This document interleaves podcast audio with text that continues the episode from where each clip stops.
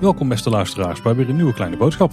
Ja, welkom bij de podcast over alles Efteling met Tim Hinsen en Paul Sprongers. Nou Tim, we kunnen ons geluk weer niet op. De Efteling is weer open. Ja, en hoe? De winter Efteling is open. We hebben de, de tweede coronasluiting eh, achter de rug. De horeca is gewoon open.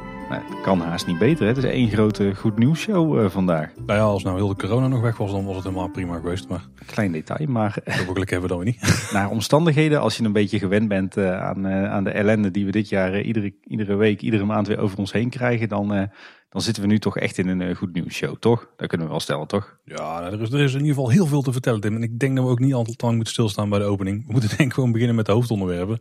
Want anders wordt het een hele lange zit vandaag. Ja, we kunnen inderdaad meteen door, Paul, naar de hoofdonderwerpen. Want uh, voor de verandering hebben we een keer geen uh, follow-up deze aflevering. Geen foutje gemaakt, daar valt niet tegen. We hebben gewoon alles goed gedaan de afgelopen twee weken. dat komt niet vaak voor. Helemaal mooi. Hey, Tim, je haalde het net al aan, de winter Efteling die is begonnen. En wij zijn er beide geweest, hè? Ja, hoe vaak ben jij geweest uh, intussen? Eén keer pas, ja. Nou, de, de winter Efteling is nu, terwijl we dit opnemen, volgens mij precies zeven dagen open. En ik ben inmiddels drie keer geweest. Oh, netjes. Goede score. Ja, we hadden wat achterstand in te halen, zullen we maar denken. Maar uh, met veel plezier. En tegen de tijd dat deze aflevering uitkomt, dan kunnen we er volgens mij vier keer van maken. Dus vier keer in een week, dat vind ik een net scoren. Daar valt nu tegen, nee. Ja, er is volgens mij genoeg te vertellen, maar we zullen eerst eens even langs een beetje de dingen lopen die we zien op bijvoorbeeld de warme winterweide. Ja, denk ik toch wel het hoogtepunt van deze hele bijzondere editie van de Winter Eftelingen. Ja, zeker. Dat heeft echt heel goed uitgepakt. We hebben natuurlijk uh, vooraf de concept art bestudeerd moet ik zeggen dat het er zo zeker niet eh, bij ligt, zoals het daar op de conceptart stond. Er zijn heel veel dingen anders dan, dan dat we daarop zagen. Ik vind het ook wel heel tof hoe je erop komt eigenlijk. Zo, wat wel belangrijk is, je hebt een uh, losse ingang je hebt een losse uitgang. Hè? Dus niet de bedoeling dat mensen op verschillende plekken erin en uitlopen. Er is echt één plek waar je erin gaat. Ja, inderdaad. En ze hebben het ook echt voor mijn gevoel heel erg afgescheiden van de dubbele lanen en afgescheiden van de rest van het park. Je, op het moment dat je de warme winterweide oploopt, dan betreed je echt een soort van aparte winterse wereld of zo. Ja, dat is inderdaad wat ik net bedoelde. Ik vond namelijk op zich niet het feit dat er een losse ingang was heel mooi, maar wel hoe je binnenkomt. Want je moet echt door, ja, je slingert eigenlijk door een paar eh, van die naaldbomen heen en die zijn dan al besneeuwd. Dus met de, nepsneeuw zoals we die kennen.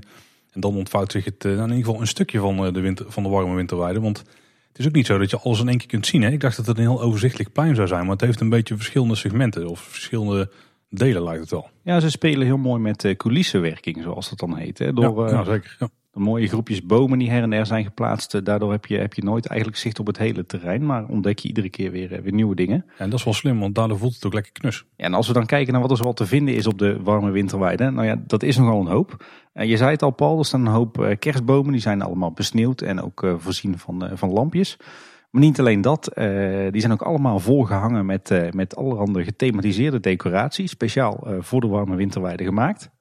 Op de grond ligt uh, een mengeling van uh, houtsnippers en uh, een soort van ja, heel fijn grind eigenlijk. Dus geen, geen vlonderplaten of, of rijplaten of iets dergelijks. Ook heel natuurlijk. er is overal hangen verlichtingspots. Dus s s'avonds is het ook een heel kleurig geheel. overal vind je vaandels van de Winter Efteling en van Jelka en Kendrick. er staan twee grote vreugdevuren. Er is een podium voor het entertainment. Er staan overal bankjes en picknickbanken. Ze hebben overkappingen gemaakt waar je onder kunt zitten. Uh, her en der ook terrasverwarmers, zodat het uh, niet te koud wordt. En een enorm aantal uh, blokhutten hè, waarin je van alles kunt zien en kopen. Ja, zeker. Ja. Wat trouwens wel tof is van die decoraties in die kerstbomen, is dat die ook echt een Efteling-stijl zijn. Hè? Ja. Ze hebben daar bijvoorbeeld van die hartekoeken ingangen met onder andere Efteling-ees erop. En wat je ook kunt spotten zijn een hoop van die Efteling-eekhoorns. Die hebben ze echt een heel leger laten maken volgens mij. Ja. En die, eh, die vind je dan op en rond uh, bijvoorbeeld die koeken of ze zitten in een nestje of ze, gluren gewoon naar de mensen die daar op de warme winterwaarde rondlopen. Heel tof gedaan dat. Ja, ontzettend uh, veel oog voor detail en super Eftelings. Het voelt ook heel erg pieks door die, uh, door die eekhoorns. Dat hebben ze echt prachtig, prachtig gedaan. Daar hebben ze best wel veel geld ingestoken. Wat dan ook wel tof is, en dat was ik net even vergeten te, te vermelden, is dat ze op de warme winterweide eigenlijk opvallend veel fotolocaties hebben gemaakt. Ja, dat klopt ja. Want je hebt volgens mij een fotohuisje. Mm je hebt een, een arreslee. Daar kun je met producer of Pardijn op de foto op bepaalde delen van de dag. En als die er niet zijn, dan kun je er trouwens gewoon zelf in gaan zitten. Er staat ook een Efteling fotograaf bij. Ja. Uh, als je daar je foto door laat maken, dan kun je die ook kopen naar de rand. Maar je mag ook gewoon zelf foto's maken. Er was wel onduidelijkheid over in het begin. Eh, en er liggen van die sneeuwballen waar je in kan gaan zitten. Ja, inderdaad. Want misschien ken je wel die decoratie die stond bij rondom langlaufbaan het Heikend Hert. Daar had je van die mensen die dan in sneeuwballen vastzaten die dus van de berg af waren gerold tijdens ski of zo.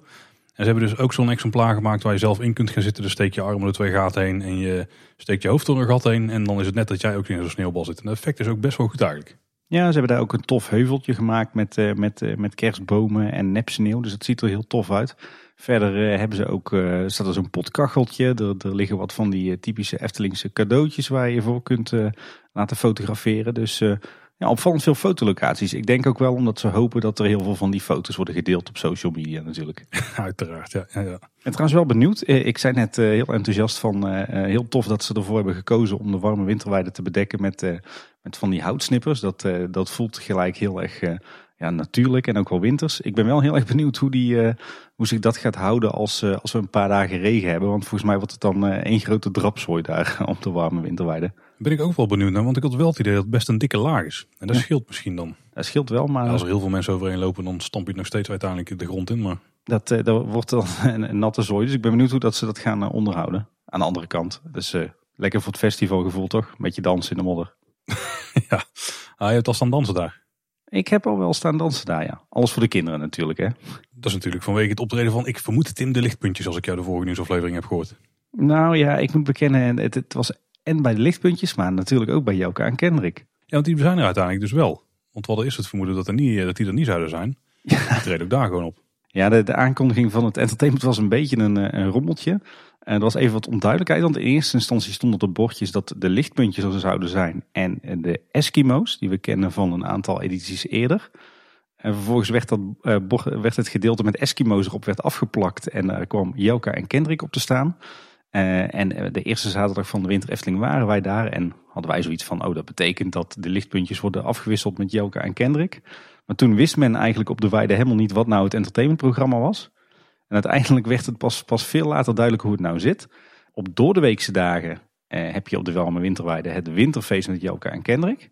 En in de weekenden en tijdens de vakanties heb je, treden er de lichtpuntjes op. Maar Joka en Kendrick zijn er pas sinds afgelopen woensdag volgens mij. Ja, klopt inderdaad. Zo'n beetje de eerste week waren die er nog niet. Ik heb het idee dat ze toen nog uh, een productie moesten maken, zeg maar, voor het uh, Ik heb gehoord dat ze misschien wel vergeten waren om niet te boeken. ah. Oké, nou dat zou zomaar kunnen. Uh, overigens duurde het ook even voordat de showtijden in de Efteling-app uh, stonden. Inmiddels staan ze er wel in. Uh, en jij zei het al, Paul, naast Jelka en Kendrick of de lichtpuntjes vind je er ook een arreslee waarin je foto's kan maken. Overigens ook een hele mooie gethematiseerde Eftelingse arreslee. waar dus af en toe Pardoes of Padijntje tevoorschijn komt, waarmee je dan op de foto kan. maar ook rood kapje. Ah ja, klopt ja. ja.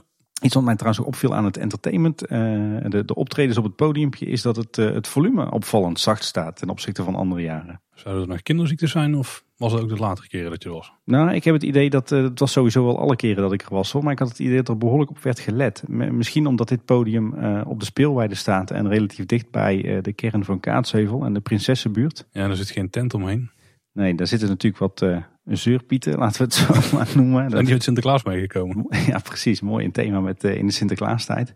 Nou ja, goed, mensen in de prinsessenbuurt, uh, die zitten daar natuurlijk bovenop. Dus ik denk dat ze daarom bewust het volume heel zacht houden.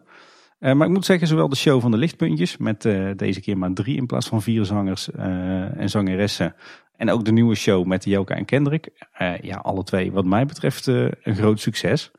Want er werd volop meegezongen en meegedanst alle keren dat ik er was. Uh, overigens niet alleen door mij en de kinderen, maar door uh, heel veel aanwezigen daar. Dus um, ook dat brengt heel veel sfeer op die warme winterweide, die, uh, die optredens. En naast entertainment hebben we dus ook een hoop blokken te staan. En er is van alles in te zien. Je kunt er onder andere versnaperingen in scoren. winterse mm. natuurlijk, zoals bijvoorbeeld broodje Unox. Maar ook een hoop warme dranken. heel fijn Tim voor ons zijn ook alcoholische dranken te vinden, waaronder schrobbeler. Ja, inderdaad. de gluwijn, ook glu appelsap en speciaalbieren. En, en misschien wel de topper van de warme winterweide. Er zijn ook warme kaneelbroodjes te krijgen met de bijhorende warme dranken. En die kun je volgens mij ook krijgen met een glaasje schrobbelen. Uh, die, die heb ik nog niet gezien, die combi. Ik heb wel de combi gemaakt van uh, koffie special en uh, kaneelbroodje. Wel opvallend is dat we ook een kraampje hebben waar we die onderdelen van het Efteling kerstdorp vinden. Dus die je bijvoorbeeld bij de Avri kunt kopen. Ja, er is een soort mini-diorama gemaakt daar hè? in, die, in zo'n blokhut. Ja, zo had ik het geïntroduceerd aan de kinderen. Ja, maar als je dan een paar stappen verder zit... en dan sta ik voor het kraampje waar je ze ook daadwerkelijk kunt kopen. Dus eerst kun je kijken hoe mooi het allemaal is. En daarna kun je beseffen, oh, dat kan ik ook thuis hebben. En dan moet je ja, dan moet de prijskaartjes zien en dan beslissen of je het nog steeds wil. Ik vond het wel een hele slimme zet. Echt heel goed voor de, voor de verkoop. En er is ook een merchandise stand waar je winterse merchandise kunt kopen.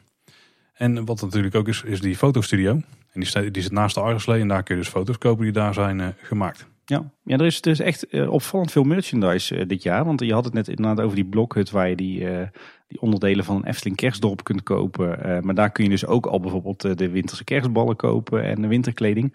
En aan de andere kant van de warme winterweide heb je eigenlijk een, drie blokhutten die aan elkaar geschakeld staan.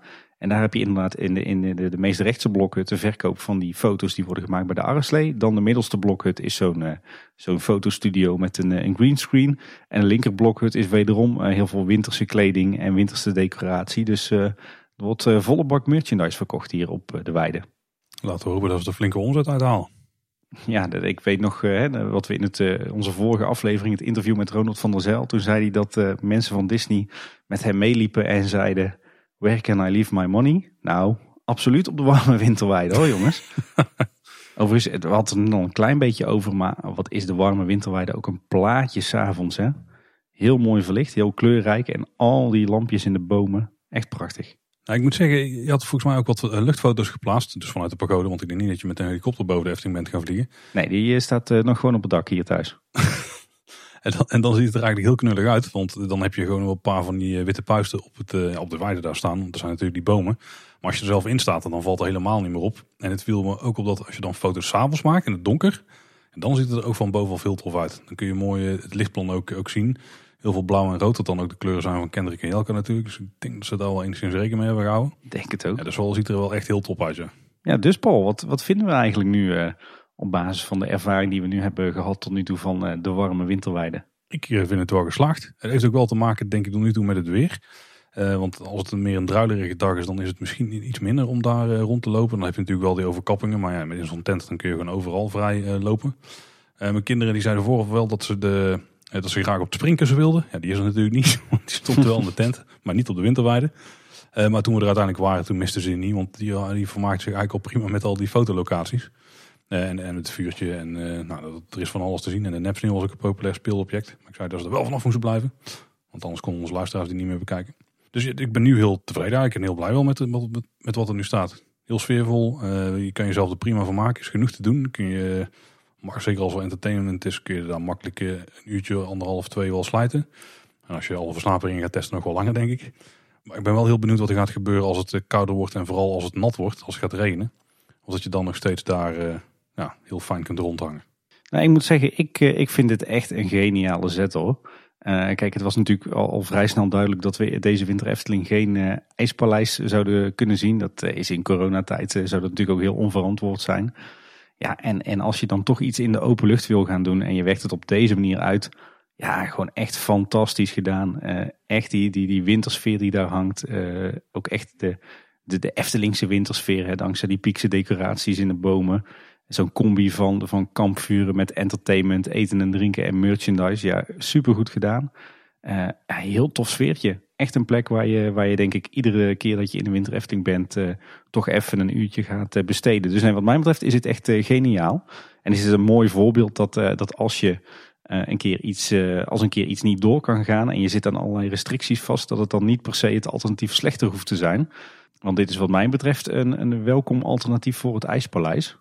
Het IJspaleis was, eh, was bij, eh, bij de kids eh, de afgelopen jaren echt wel een favoriete plek. Waar we iedere dag dat we in de winter Efteling waren, zeker één of twee keer kwamen. Ja, jouw kinderen die waren daar ook fan van, begreep ik wel, Paul. Ja, zeker. Maar ze zijn minimaal net zo groot fan van, van de warme winterweide hoor. Dus nee, echt ontzettend tof. Heel sfeervol. Veel sfeervoller dan, dan die tent met toch die, die zuurstok decoratie die we daarin zagen. Al die ja, dat, eh, dat kasteel zeg maar van, uh, van Hardboard. Uh, dan vind ik dit stukken stijlvoller. Dus wat mij betreft is de warme winterweide wel een, een blijvertje. Nou, weet je wat denk ik heel veel scheelt? Is dat je hier die, die meer natuurlijke ondergrond hebt in plaats van die vlons waar je overheen loopt. Ja. En dat je vuur hebt. Want dat kan natuurlijk niet in de tent. En dat voegt wel heel veel sfeer toe. Want verder is het, ja, de decoratie is natuurlijk niet paleis. Maar verder staan diezelfde bomen er gewoon. er is ook gewoon een redelijk gelijksoortig gekleurd lichtplan, denk ik. Ja. we, we hebben niet die discovloer en dat soort dingen, dus het voelt veel natuurlijker. Ze hebben het wat knusser gemaakt door meer, ja, door wat je zegt met die coulissen te werken. Dat valt me trouwens wel op als je er rondloopt. Ik weet dus niet of het echt zo is, maar het voelt wel veel kleiner dan ik had verwacht dat het van tevoren zou zijn. Het voelt heel knus, ja. Ben ik, ben ik met je eens. Ik weet niet of hij echt klein is. Ik ben wel benieuwd hoe dit het gaat doen in een wat drukkere periodes. Want ik heb het nog niet gezien in het weekend bijvoorbeeld. Jij wel volgens mij? Ik heb het in, in de weekenden gezien. Uh, of ik heb het één weekenddag gezien. Een dag die volgens sommigen heel druk was. En toen viel het op de warme winterweide heel erg mee hoor, qua drukte. Oké. Ik heb later ook beelden gezien op, uh, op de, de weekenddag daarna dat ze ook echt aan crowd control uh, deden. Dus dat er mensen rondliepen op de weide om in de gaten te houden hoe druk het was. En dat er ook af en toe de weide even werd afgesloten als het te druk werd. Dus daar letten ze wel echt op. Ik denk trouwens dat ook gewoon überhaupt het feit dat je in de buitenlucht staat, dat dat heel veel toevoegt aan, aan wintersfeer. Ja, en heel veel van die kitscherige dingen uit het ijspaleis. Hè? De discovloer, het, het springkussen, het, het gegalm en het lawaai, die, die, die zuurstokroze decoratie. Dat heb je nu allemaal niet. Hè? En daardoor denk ik dat het, eh, dat het veel Eftelingser eh, voelt en veel sfeervoller. Ik eh, denk dat je daar gelijk in hebt, ja. Nou. En niet alleen wij zijn er blij mee, Tim. Ook de Efteling zelf is heel blij met de reacties die ze krijgen. Ze hebben er waar onderzoek naar gedaan. Ik weet niet of dat, dat een beetje Twitter in de gaten houden is. Dus technisch gezien ook onderzoek. Ja. Volgens mij kwamen daar voornamelijk positieve reacties voorbij. Eh, maar ze geven in ieder geval aan bij monden van een artikel van Loopings dat ze heel trots zijn op het resultaat. En dat mogen ze ook echt wel zijn, want dit is echt een, ja, een geniale zet. Overigens was het ook wel het geluid wat ik heel erg opving hoor, op de warme winterweide, die drie dagen dat ik er ben geweest. Maar ook inderdaad op social media. Ik denk dat uh, 95% van de Efteling-fans uh, zeer positief is over die warme winterweide. Ik kan me niet eens één negatieve reactie herinneren eigenlijk die ik heb gezien. nee, inderdaad. En misschien is het ook wel een goed voorbeeld, uh, deze warme winterweide, van less is more. Hè? Je hebt dus blijkbaar niet veel meer nodig dan dan een paar vuurtjes en wat blokhutjes en wat kerstbomen en, uh, en een zanggroepje. Op die manier is het wel les maar in het algemeen is het toch best wel overdadig aangekleed hoor. Buiten het paleis misschien nog zelfs wel meer dan, de, dan wat er in de tent te vinden was normaal gesproken. Ja, maar op een, op een, op een stijlvollere manier denk ik. Ja, nee, dat zeker. En we hadden ook een tweetje de wereld ingeslingerd om eens te polsen wat onze luisteraars er nou vonden. Dan misschien niet eens van of ze nou positief waren erover of niet. Uh, maar we vroegen ons af, wat ziet u het liefste verschijnen op de speelweide tijdens de volgende editie van de Winter Efteling? Vast even vooruitkijken naar 2021, 2022. Ja. Ik kan er niet op wachten trouwens, Tim. Uh, er is tot nu toe flink op gereageerd. De poll is nog niet dicht, maar we hebben ruim 400 stemmen gekregen. 51 procent, uh, een ruime meerderheid ten opzichte van de andere opties, die was voor de warme winterweide met ijsbaan, want die mist nu natuurlijk. 18 procent die vindt de huidige warme winterweide prima, die zouden die graag terug verschijnen. 8 procent zou toch graag het ijspaleis terugzien. En uh, 23% Tim, die zou graag Samson en Gert terugzien hier. ja, dat was eigenlijk een grapje wat ik erin had verstopt. En ik had verwacht dat niemand daarop zou stemmen, omdat mensen de grap zouden begrijpen. Maar er is uh, rijkelijk op gestemd. Dus als je die stemmen dan even uh, zou disqualificeren, dan is er een uh, nog grotere meerderheid voor volgend jaar een warme winterweide met een outdoor ijsbaan erbij. Waarbij dan misschien nog wel de vraag te stellen, is de ijsbaan dan volledig in de buitenlucht of is hij ook deels overdekt of niet? Ik zou dan zeggen, uh, hou dan vast aan, aan de kracht van je concept en zorg dan ook dat je gaat voor een outdoor ijsbaan. Ik denk dat het best wel kan, want de, de aantal dagen in Nederland dat het in de winter dusdanig hard regent uh, dat je niet kan schaatsen, uh, die zijn volgens mij ook op één hand te tellen. Dus ik zou daar best voor een outdoor ijsbaan durven te gaan. Ja, ik ben ook best wel benieuwd wat ze van zouden kunnen maken als ze de combi maken. Hè? Dat je de warme winterweide voor een groot deel houdt misschien een deel verschuift. Want nu is er aan de rechterkant van het veld nog best wel een heel groot stuk vrij. Ja. En dat je dan aan de andere kant misschien een, een deel van de tent neerzet. Dus misschien eh, maar de helft zo groot als hij was. En daarvoor een deel nog wat, wat binnen doen. Dan zou je de entree ook mooi kunnen aankleden. Er zijn in ieder geval heel veel opties om aan te kleden. En dat je dan binnen nog een deel schaatsbaan hebt en dan naar buiten kunt. Want zodra het slecht weer is, eh, dan is er buiten op die schaatsbaan niet zoveel meer te zoeken. Maar als je dan overdekte schaatsbaan hebt, dan kun je daar in ieder geval nog een, in het binnendeel schaatsen. Ik ben, eh, ik ben zelf meer voor een, een, een organisch gevormde uh, outdoor ijsbaan. Hè? Dus geen, geen rechthoekige plak ijs, maar, uh, mm -hmm. maar een beetje uh, uh, ja, gebogen vormen. Alsof je op een bevroren meertje staat te schaatsen. Een paar groepjes naaldbomen erin. Heel veel kerstbomen er rondomheen. Kraampjes er rondomheen. Eftelingse lantaarntjes. Lijkt me schitterend. Ja, Echt zo'n zo'n piekprent die tot leven komt. Dat voelt zeker goed. Alleen ja, zodra het slecht weer wordt, dan is het misschien wel minder. Kwestie van een goede jas aan doen. Goed schoeisel. En je kan er gewoon tegen. En een zwemmerbroek. Dat mag, daar val daar hou ik jou aan. Dan wil ik jou volgend jaar wel op de warme winterweide zien staan. Nee, ik zou hem dan wel overdekt willen zien. dan kan ik gewoon mijn kleren aanhouden en die niet nat worden. Als ik om mijn bek ga, wat gegarandeerd is. Hey, zullen we eens eh, verder kijken naar de winter Efteling van dit jaar? Want er is natuurlijk meer dan alleen de warme winterweide. Nou ja, niet alleen meer, er, er is ook minder. Want een aantal dingen ontbreken ook natuurlijk. Hè? Zoals een paar grote vreugdevuren die in het verleden wel op een aantal plekken te vinden waren. Maar ook natuurlijk het IJspaleis en de langlaufbaan die ontbreken. Eh, De schaatsbaan zoals we net al hebben genoemd. En bij de pagode is helemaal niks van een vuurkorf te vinden, terwijl die er in het verleden wel was. Nou ja, je zei dat er zouden inderdaad een hoop vreugdevuren niet zijn. Uiteindelijk valt het wel mee hoor. Er is eigenlijk maar één groot vreugde, vreugdevuur dat er niet is. Dat is dat op het, eh, het Carnaval Festivalplein en inderdaad eh, die vuurkorf bij de pagode. Maar verder zijn volgens mij alle vreugdevuren teruggekeerd. Ja, er zijn vuren, maar het zijn niet die grote kronen. hè. In heel veel gevallen zijn het van die, gewoon van die vuurkorven inderdaad. Die ook best wel vreemd zijn en een beetje hoog zitten. Ja, dat is volgens mij naar het ontwerp van die vuurkorf die we jarenlang bij de pagode hebben zien staan. Volgens mij hebben ze die nu gewoon gereproduceerd voor een aantal kleine, kleine vreugdevuurtjes. Wat zou het idee erachter zijn? Waarom niet een grote en waarom wel een kleine? Vanwege de aantrekkingskracht of zo? Ik denk eh, vanwege de, de, het ruimtebeslag. Ja, dat je er dichter, eh, maar dat is eigenlijk wel vreemd, dat je er dichterbij kunt gaan staan. Dus mensen nog dichter bij elkaar kruipen. Ja, maar als je de vreugdevuren kleiner houdt, dan hou je meer ruimte op de paden en pleinen over om mensen te herbergen. hè? Nou, het zou kunnen. Ja. En misschien ook wel om, eh, om het verbruik van hout alvast een beetje terug te dringen hè, in relatie tot eh, de hele stikstofdiscussie. Nou, met het tempo wat ze op de warme winterwaai de houtblokken er doorheen stoken, twijfel ik eraan. Maar ja, maar ze wel een beperkte voorraad hout per dag. Dus daar- misschien is het helemaal afgemeten op stikstofuitstoot. ja, maar dat doen ze al jarenlang in de winter Efteling hoor. Vanwege de centen. Ja.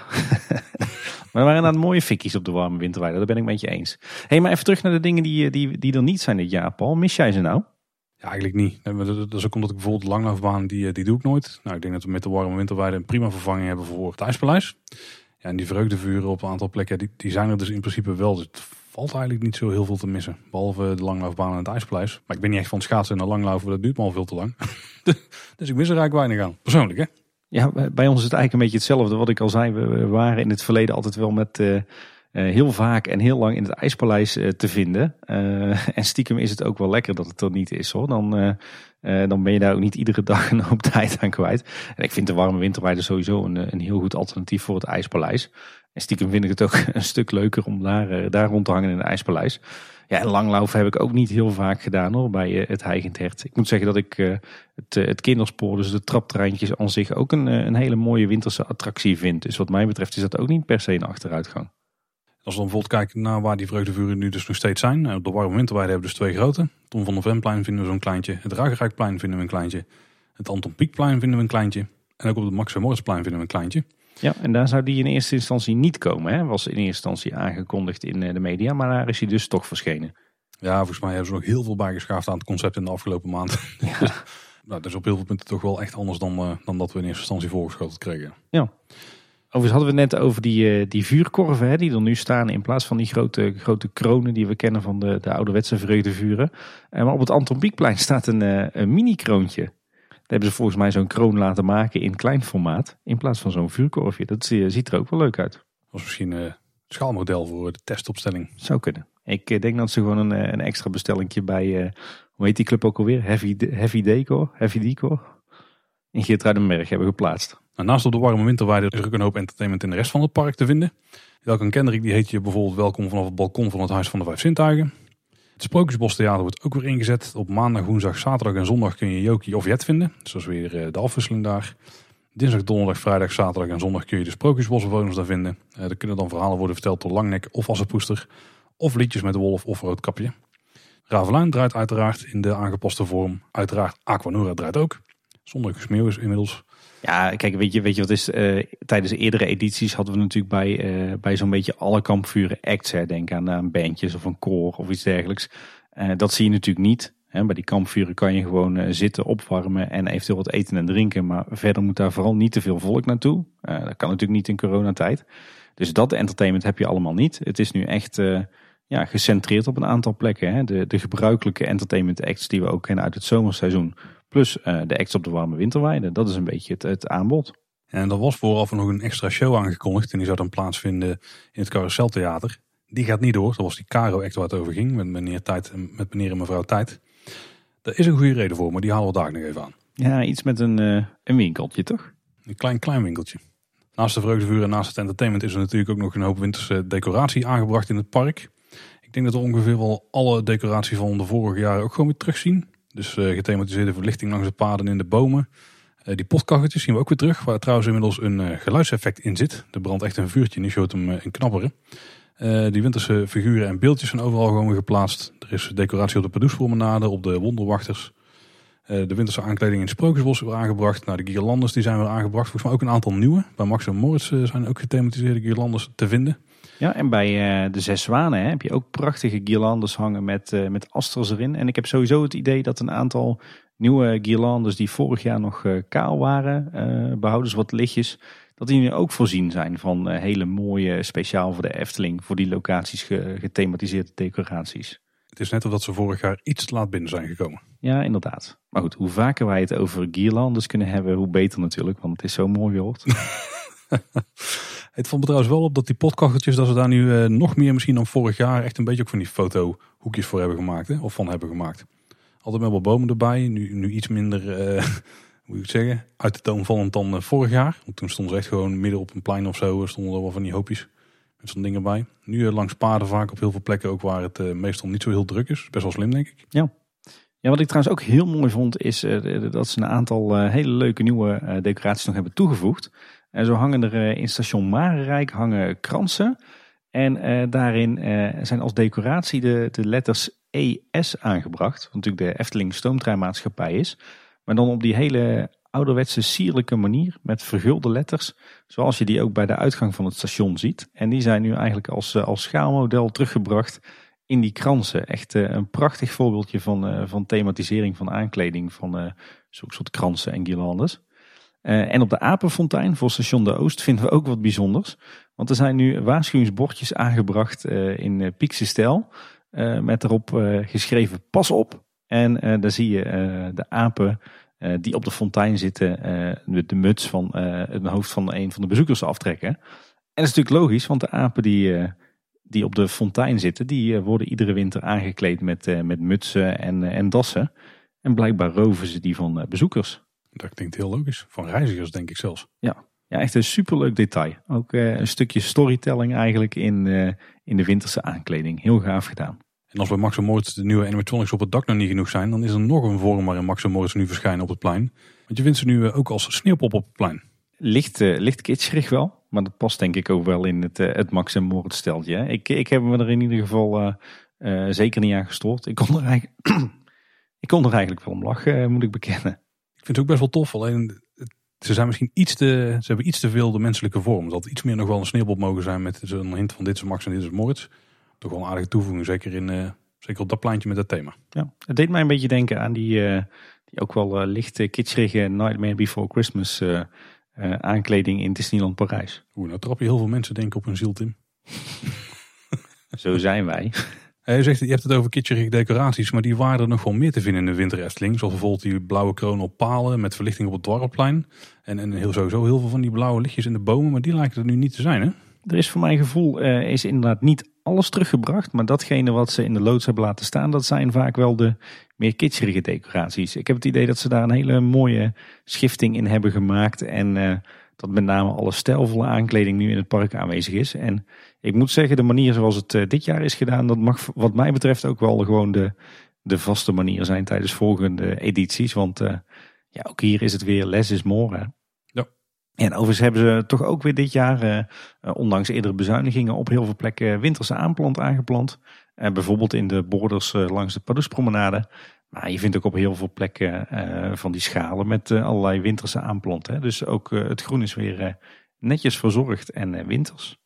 En de horeca is dus open. Uh, wel alleen afvalhoreca, maar dat betekent ook dat er wat winterspecials zijn. Alleen de Efteling heeft er deze keer eigenlijk weinig rugbaarheid aangegeven. Normaal gesproken dan worden we doodgegooid met uh, drie of vier blogberichten over alle uh, signature snacks in de winter. Hey, ik heb erop geoefend. Goed bezig. Maar dit keer geen blogbericht. Ja, ik denk dat ze ook een beetje laat pas door hadden dat ze überhaupt open mochten met de horeca. Ja. Dus dat ze daarom weinig mee hebben gedaan van tevoren. Er is inmiddels wel een blogbericht verschenen. Maar een paar dingen die nu te krijgen zijn. Bijvoorbeeld een broodje Unox Winter Special Chili Cheese stijl. En die kun je ook krijgen met vegan rookworst. Ja. Dus dat is wel netjes. Hij staat bij mij hoog op het verlanglijstje om uh, een keertje uit te proberen. Heb jij hem al uh, gehad? Nee, nee. Nee, ik heb eigenlijk nog helemaal niks van de specials op bedenkmenu. Oh, Paul. Kan niet. Rustig aan, hè, rustig aan. Hè. En bij de smulpaap kun je weer een variant van de loaded fries krijgen. In dit geval met champignonstoof met truffelmayo, rucola en rode ui. Eh, er is warme chocomel s'mores specialiteit te krijgen. Voor de Red Velvet liefhebbers, we kennen er een paar. eh, kun je daar een koffiespecial van krijgen voor 4,95. Maar er is ook een stroopwafel en een gingerbread variant. We hebben ook warme kaneelbroodjes met glazuur, net al over gehad. Die zijn 2,85. Nu al het, eh, het, het gastronomische hoogtepunt van de winter eh, kan ik wel stellen. Warme kaneelbroodjes, Paul. Beter dan dat wordt het toch niet? Ja, warme satébroodjes. Geniaal, echt geniaal. Ze zijn echt, ze smaken echt goed. Wij hebben er met ons gezin al eh, bij een stuk of, eh, nou wat zal het zijn, acht weggetikt inmiddels. Dus. Groot afnemer. Misschien kun je ook wel eh, familieverpakkingen krijgen, Tim. Ja, bij de groothandel waarschijnlijk. Maar ik denk niet dat ze die doorverkopen bij de Efteling. Er is een karamel popcorn te verkrijgen, die kost 2,50 euro. Er is glühwein met citroen, appel en sterrenijs voor 3,75. Er is ook glüh-appelsap voor 3,75. En eh, wat er trouwens weer open is, is de bar bij Diorama. En daar kun je warme drank halen, donuts scoren, appelflappen. En je krijgt er ook appelflappen, shortcakes. Oh, die zijn lekker hè. Worstenbroodjes en kaasbroodjes. Je hoeft niet te verhongeren tijdens deze winter, dat is wel duidelijk hè. Absoluut niet. Er is ook een nieuwe plattegrond. En op de achterkant wijzen ze daar ook nog op een leuke manier op het afstand houden. Met een, eh, een ruimpje spiegeltje, spiegeltje aan de wand houd jij ook anderhalve meter afstand. Die moet ik misschien gebruiken met Sinterklaasgedichten dit jaar. Ja, mooi dat ze dat erop hebben gezet. Polkamarine die is al van de plattegrond verdwenen. Want die sluit natuurlijk eh, vandaag, terwijl, we de, terwijl de aflevering uitkomt. En er staat nu met een tekstje vermeld, Polkamarine is gesloten. We krijgen er nog geen hint van wat daar eh, gaat komen op die plek. En de warme winterweide die staat er dan zelf niet op ingetekend. Maar daar staat een, een verwijzing naar de app en er staat gewoon een, stukje ja, ook tekst overheen. Dat je daar eh, de details kunt vinden. Ja, misschien wisten ze op het moment dat ze de plattegrond tekenden ook nog niet helemaal wat ze daar gingen doen. En ik denk dat het ook een stuk sneller is geregeld om daar gewoon een soort van sticker op te plakken. Kijk in de app naar de showtijden en dat soort zaken. Dan eh, dat je het helemaal gaat intekenen. Er is ook eh, weer eh, nieuwe winterse merchandise, namelijk de nieuwe winterpin is uitgekomen. Het is weer een eh, silhouet van de kroon zoals we die kennen van de vreugdevoeren. En, deze keer vind je daarin een, een winterse afbeelding van een kabouter met een lantaarntje. En daaronder staat Winter Efteling geschreven in van die hele mooie sierlijke letters. zoals het Efteling logo ook was in de jaren 50 en 60. De pin die kostte 6 euro en eh, die was vanaf het, eh, het eerste weekend van de Winter Efteling te koop bij de Marskramer en het eh souvenirchalet op de Warme Winterweide. Met een, een oplage van 1500 stuks. En volgens mij zijn ze deze keer niet meteen uitverkocht geraakt. Niet meteen. Ja, toch klinkt 1500 niet als een hele grote oplage. hoor, Maar Nee. Maar ik heb in ieder geval, hij was van de week nog, nog te verkrijgen. Ik heb me er zelf ook maar weer schuldig aan gemaakt. Ik had eigenlijk met mezelf afgesproken dat ik geen pins meer zou verzamelen, maar eh, dat gaat ook niet helemaal goed. Ik merk toch dat ik eh, sinds deze podcast maak ook weer veel meer eh, ben gaan verzamelen en souvenirs ben gaan kopen. Dus ja, volgens mij was jij jouw te goed wat je op je abonnement hebt gekregen van een grove 8 euro voor, voor de twee weken dat hij dicht is geweest. heb je binnen vijf minuten al verbrast. dat, daar is niks aan gelogen. Nee, dat was inderdaad het geval. ja, we moeten die horeca omzet, die horeca merchandise omzet toch een beetje opkrikken, hè? Ja, nu moet je echt knaken eraan gaan uitgeven. Dus ja, inderdaad. Ja. Als we een beetje terugkijken, denk ik, naar eh, deze editie van de Winter Efteling. Die natuurlijk nog niet voorbij is. Dus weet wat er nog aan gesleuteld wordt de komende weken. Maar tot nu toe vind ik het een, een, prima variant van eh, het concept dat we kennen. En ik denk, ik, eh, ik denk wel een mooie stap in de richting voor de toekomst. Waarbij ik wel heel benieuwd dus ben naar hoe het gaat met slecht weer. Maar voorlopig zie ik hier weinig nadelen aan. Ja, je zou zeggen bij zo'n corona-editie van het zal wel minder zijn. Maar ik vind deze editie eigenlijk vele malen leuker dan de afgelopen edities. Gewoon al die, die dingen die anders zijn, die nieuw zijn. Deels natuurlijk eh, eh, gedwongen dankzij corona. Maar daardoor is het allemaal weer zo anders en zo vernieuwend. Eh, nee, ik ben hier een groot fan van. Ik ben heel blij met hoe deze winter Efteling eh, is uitgepakt. En stel dat volgende winter corona het land uit is, dan mogen ze van mij vooral voortborduren op de winter Efteling zoals we die dit jaar zien. Ja, het is de grootste wijziging voor de Winter Efteling sinds dat Winter Wonderland is verdwenen naast de Python, denk ik. Dat denk ik wel, ja. Goed punt, ja. Ja, nee, echt een compliment voor het, eh, het projectteam dat hierachter zit. Want eh, het is echt eh, ontzettend knap wat, wat ze hiervan hebben weten te maken. En eigenlijk van een teneur van wat kan er nog doorgaan en wat, wat mag er nog. Hebben ze er eigenlijk een heel mooi en sterk product van weten te maken. Maar Tim, misschien kijk je een beetje door een roze bril. Want de Efteling was natuurlijk twee weken dicht. Daarna ging hij weer open, dus dat helpt misschien mee. Maar met de Winter Efteling ging er nog iets anders opnieuw open. Namelijk de grote zweefmolen. Ja, en we waren net al enorm positief over de winter Efteling. Nou, wat mij betreft kunnen we in die trant doorgaan. Want wat is het een prachtig pareltje geworden. Ik heb al een aantal rondjes gemaakt, ja. En dat ding ziet er echt heel goed uit. Ja, echt schitterend. We hadden het de vorige keer al over de bankjes, want die hadden op een foto toen gezien. Maar in het echt zien er echt eh, super chic uit hoor. Als je het dan toch over eh 9 plus niveau en ook voor detail hebt. Ja, er is met, volgens mij met zoveel zorg en liefde aan dit project gewerkt. De, de, de, uitstraling is, is echt nog steeds hartstikke authentiek. Ondanks dat alles helemaal nieuw is. En, en inderdaad, er is echt overal naar gekeken. En op, op zoveel mooie eh, puntjes eh, is het allemaal net wat gedetailleerder en net wat verfijnder dan dat we het gewend waren. Echt een, eh, een project om door een ringetje te halen. Als we een beetje kijken naar de wijzigingen die er zijn gedaan ten opzichte van wat we de vorige nieuwsaflevering al hebben gemeld. Want toen zaten er bijvoorbeeld van die grote kieren tussen de panelen.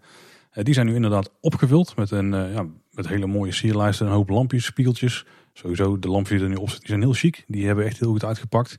In het donker ziet het er ook echt super mooi uit met eh, alle, alle verlichting die erop is aangebracht. Ja, het, het zijn ledlampen, maar ze zien er echt uit als gloeila- gloeilampen. Hè. Ze hebben echt zo'n zo'n staafje erin zitten.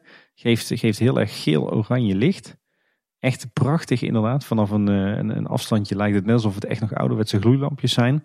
Ja, wat mij betreft eh, zijn deze lampen eh, zeer geschikt om, om bijvoorbeeld die lelijke felwitte lampjes in en rond het carouselpaleis door te laten vervangen. Om zo maar eens te noemen, willekeurig. Hebben we het anders nooit over. De sierlijsten boven aan de rok die zijn nu voorzien van eh, bekroning met gouden eikeltjes, was je opgevallen. Dus Ja. echt gewoon eikeltjes van goud. Ja, het, het- is zo'n ja, het, het is zo'n detail wat je, wat je op heel veel plekken in de Efteling eh, eh, tegenkomt. Ja, ik snap wel wat je bedoelt. Ja. Zo'n soort bolletje met een puntje erbovenop en nog een, een bredere ring eromheen. Ja. Ik lees hier in onze notitiesysteem dat er ook een piron op het zeildak staat. Of, of wat het dan ook mag zijn. Ja, noem het zo'n mooie vergulde spits hè, in het midden bovenop de molen. Kijk, wat, wat ook opviel trouwens is dat de helft van de zitjes op dit moment nog ontbreekt. Zou die nog niet klaar zijn of zouden ze dat meteen hebben gedaan voor corona? Dat ze ze gewoon nog niet erin hebben gehangen om afstand te kunnen houden daar. Nou, ik, be- ik begreep uit het geruchtencircuit dat ze inderdaad nog niet klaar waren, maar dat het nu heel goed uitkwam, omdat ze nu dus inderdaad eh, de molen in één keer eh, coronaproof hadden. En als we het dan toch over die zitjes hebben. Er zit ook een nieuw eh, haaksysteem aan bij de, voor de beugel. Ik moet zeggen dat ik het zelf niet eens door had. Eh, mijn dochter die ging zelf in een, eh, in een zitje zitten en daar heeft hij niet eens dichtgezeten of niet vastgeklemd zeg maar. Het gaat ook nog best troef op dit moment. Je hebt die stang voor je met twee ringen aan het einde. Die dan om de ketting heen zitten. En die moet je eigenlijk naar voren duwen en een beetje terugklikken. En dan zitten ze vast. Dezelfde beweging dan de andere kant op en dan gaat hij weer los. Werkt best goed. Zit stevig vast. Maar ik denk dat het voor kleine kinderen lastig is om het zelf eh, vast te zetten. Ik denk dat het ook een beetje de bedoeling van het systeem was. Ah, oké. Maar inderdaad, het, het vergt nog best wat oefening om eh, los te komen, ja. Mijn, mijn dochters die waren in ieder geval allebei sneller uit het zitje gegleden dan dat ik eh, de balk omhoog had. Dus dat was ook lekker. Ja, wat ik trouwens ook heel mooi vond, al- als we het dan toch hebben over ook voor detail. eh, bovenaan de molen, daar, daar zitten zeg maar de kettingen van de zitjes zitten vast aan, aan de rok. En zelfs dat hebben ze op een hele mooie manier gedetailleerd. Hè. Dat is eigenlijk maar een heel technisch detail. Maar daar, eh, daar is een heel mooi eh, sierlijk gevormde metalen plaat voor gebruikt. Dat ziet er ook heel fraai uit.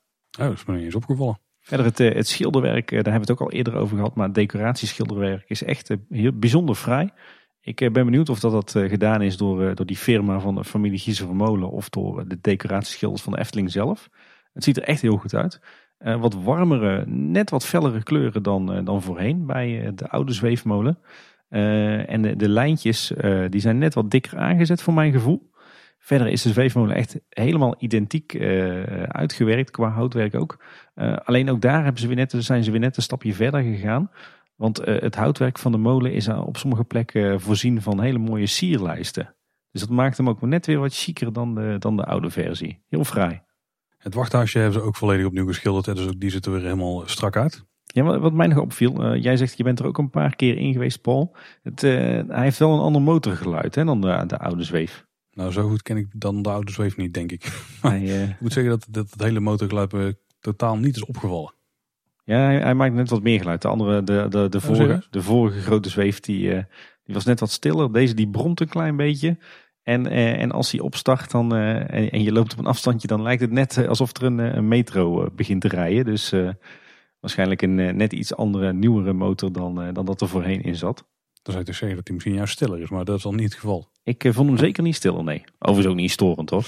Oké. Als je de zweefmolen kijkt, dan zijn ook de plantenbakken dus aangepakt. Die zijn nog niet helemaal klaar, maar er zijn wat extra muurtjes opgemetseld. Want je had daar op een paar plekken dat er een soort schuin oplopende muur was. Of in ieder geval met een, een, een boog erin richting de zweefmolen zelf. Uh, dat is op dit moment gewoon met zwart spuitbeton dus geklust. Dat is ook al uitgekrapt, maar er moet nog wel op kleur gemaakt worden. En dat zal waarschijnlijk ook dus zijn voor het opklimmen. Want je loopt dan in principe als klein kind gewoon zo de, zweefmolen in terwijl die draait. Niet echt handig. Nee, nee, dat weet ik wel zeker. Ik denk eerlijk gezegd dat, dat de zweefmolen gekeurd is door de TUF. voordat die in gebruik genomen mocht worden. En dat ze toen hebben geconstateerd van ja, maar wacht eens, die muurtjes die zijn opklimbaar en dan spring je zo in de binnencirkel. En dus dat die daarop is, eh, is afgekeurd en dat ze toen in de allerijl nog uh, inderdaad die plekken waar je, waar je de muurtjes op kon lopen, dat ze daar snel een wat hoger muurtje hebben gemetseld en hebben uitgekrapt in de, de spuitbeton. En dat was echt zo'n eh, zo'n last minute actie. Maar het, het stukwerk is nu aan het drogen, dus ik denk dat we binnen nu en een weekje dat het ook wordt gesausd en ingeschaduwd. En dan ziet het eruit alsof het er altijd al uh, zo uit heeft gezien. Nou, dan ziet het eruit dat, dat hij er net staat. Want het ding zegt gewoon aan alle kanten glimt hij nog mooi en het is gewoon echt super strak. Nou, dan, dan moeten ze misschien nog wat, uh, wat zwaarder ingeschaduwd worden. Oh, ik bedoel niet de muurtjes, ik bedoel de, de zweefmolen. Ja, nee. En, en vooruitlopend daarop hebben ze, hebben ze trouwens al wel eh, de plantenbakken volgezet met, met ook weer van die fraaie winterse aanplant. Ja, en dan een wat triester moment, want de zweefmolen die is weer net terug, maar er gaat ook iets net verdwijnen. En dat is Polka Marina de dag dat deze aflevering uitkomt, 30 november.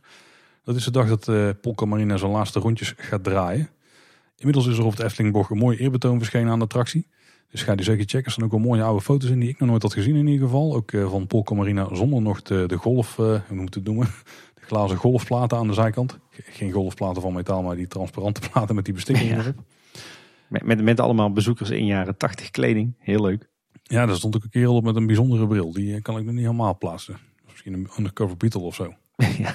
En uh, wij gaan hier zelf ook nog uitgebreid bij stilstaan in een bonusaflevering die later deze week uitkomt. Om nog een, uh, ja, een laatste ode te brengen aan Polka Marina. Dus uh, luister die als je alle details wil weten van die attractie. Ja, als je geabonneerd bent op Kleine Boodschappen in een podcast app, dan zie je hem vanzelf voorbij komen later deze week. Want ja, ook wij moeten toch op gepaste manier afscheid nemen van Polka Marina. Absoluut, ja. Dan de wereld van de Efteling. Toch een beetje vooruitkijken. Er is toch nog wel over te melden, want in het Brabants Dagblad stond een interview met onze wethouder Gerard Bruinings. Die gaat ook over toerisme in onze gemeente. Eh, en de titel daarvan was Eftelingplan aanpassen gaat lukken. Nou, daar geeft de burger moed in, in ieder geval de burgers eh, in deze podcast. Ja, ja eh, Bruinings die gaf in het, in het interview aan dat dit het meest uitgebreide en complexe bestemmingsplan binnen de gemeente was. dat geloof ik wel. en hij zegt ook dat de gemeente echt geen half jaar nodig heeft voor de aanpassingen. Eh, ze willen begin 2021 al naar de gemeenteraad met een uh, nieuw voorstel. Uh, en hij geeft ook aan dat het, het, plan er alleen maar duidelijker van wordt. Nou vind ik dat wel een gewaagde uitspraak. Want als je de uitspraak van de Raad van State goed leest, dan zie je dat er toch best wel veel extra onderzoek moet worden uitgevoerd. Onder meer op het gebied van stikstofuitstoot. Dus ik vind het best een gewaagde uitspraak om dan te zeggen dat je begin 2021 al klaar bent met je, met je aanpassingen. Want zulke soort onderzoeken hebben nog wel eens een, een langere looptijd. Maar goed, eh, als de wethouder zegt, dan eh, zal het zo zijn. Ik kan me voorstellen dat ze misschien de onderzoeken die ze al hebben gedaan, dat ze de nummers daarvan wel kunnen gebruiken. En dat ze er gewoon andere berekeningen moeten loslaten. Want daar kwam het volgens mij op neer eh, bij de stikstof. Volgens mij ook wel het, het interpreteren van de uitslag inderdaad. Maar, maar ik vond toch een gewaagde uitspraak.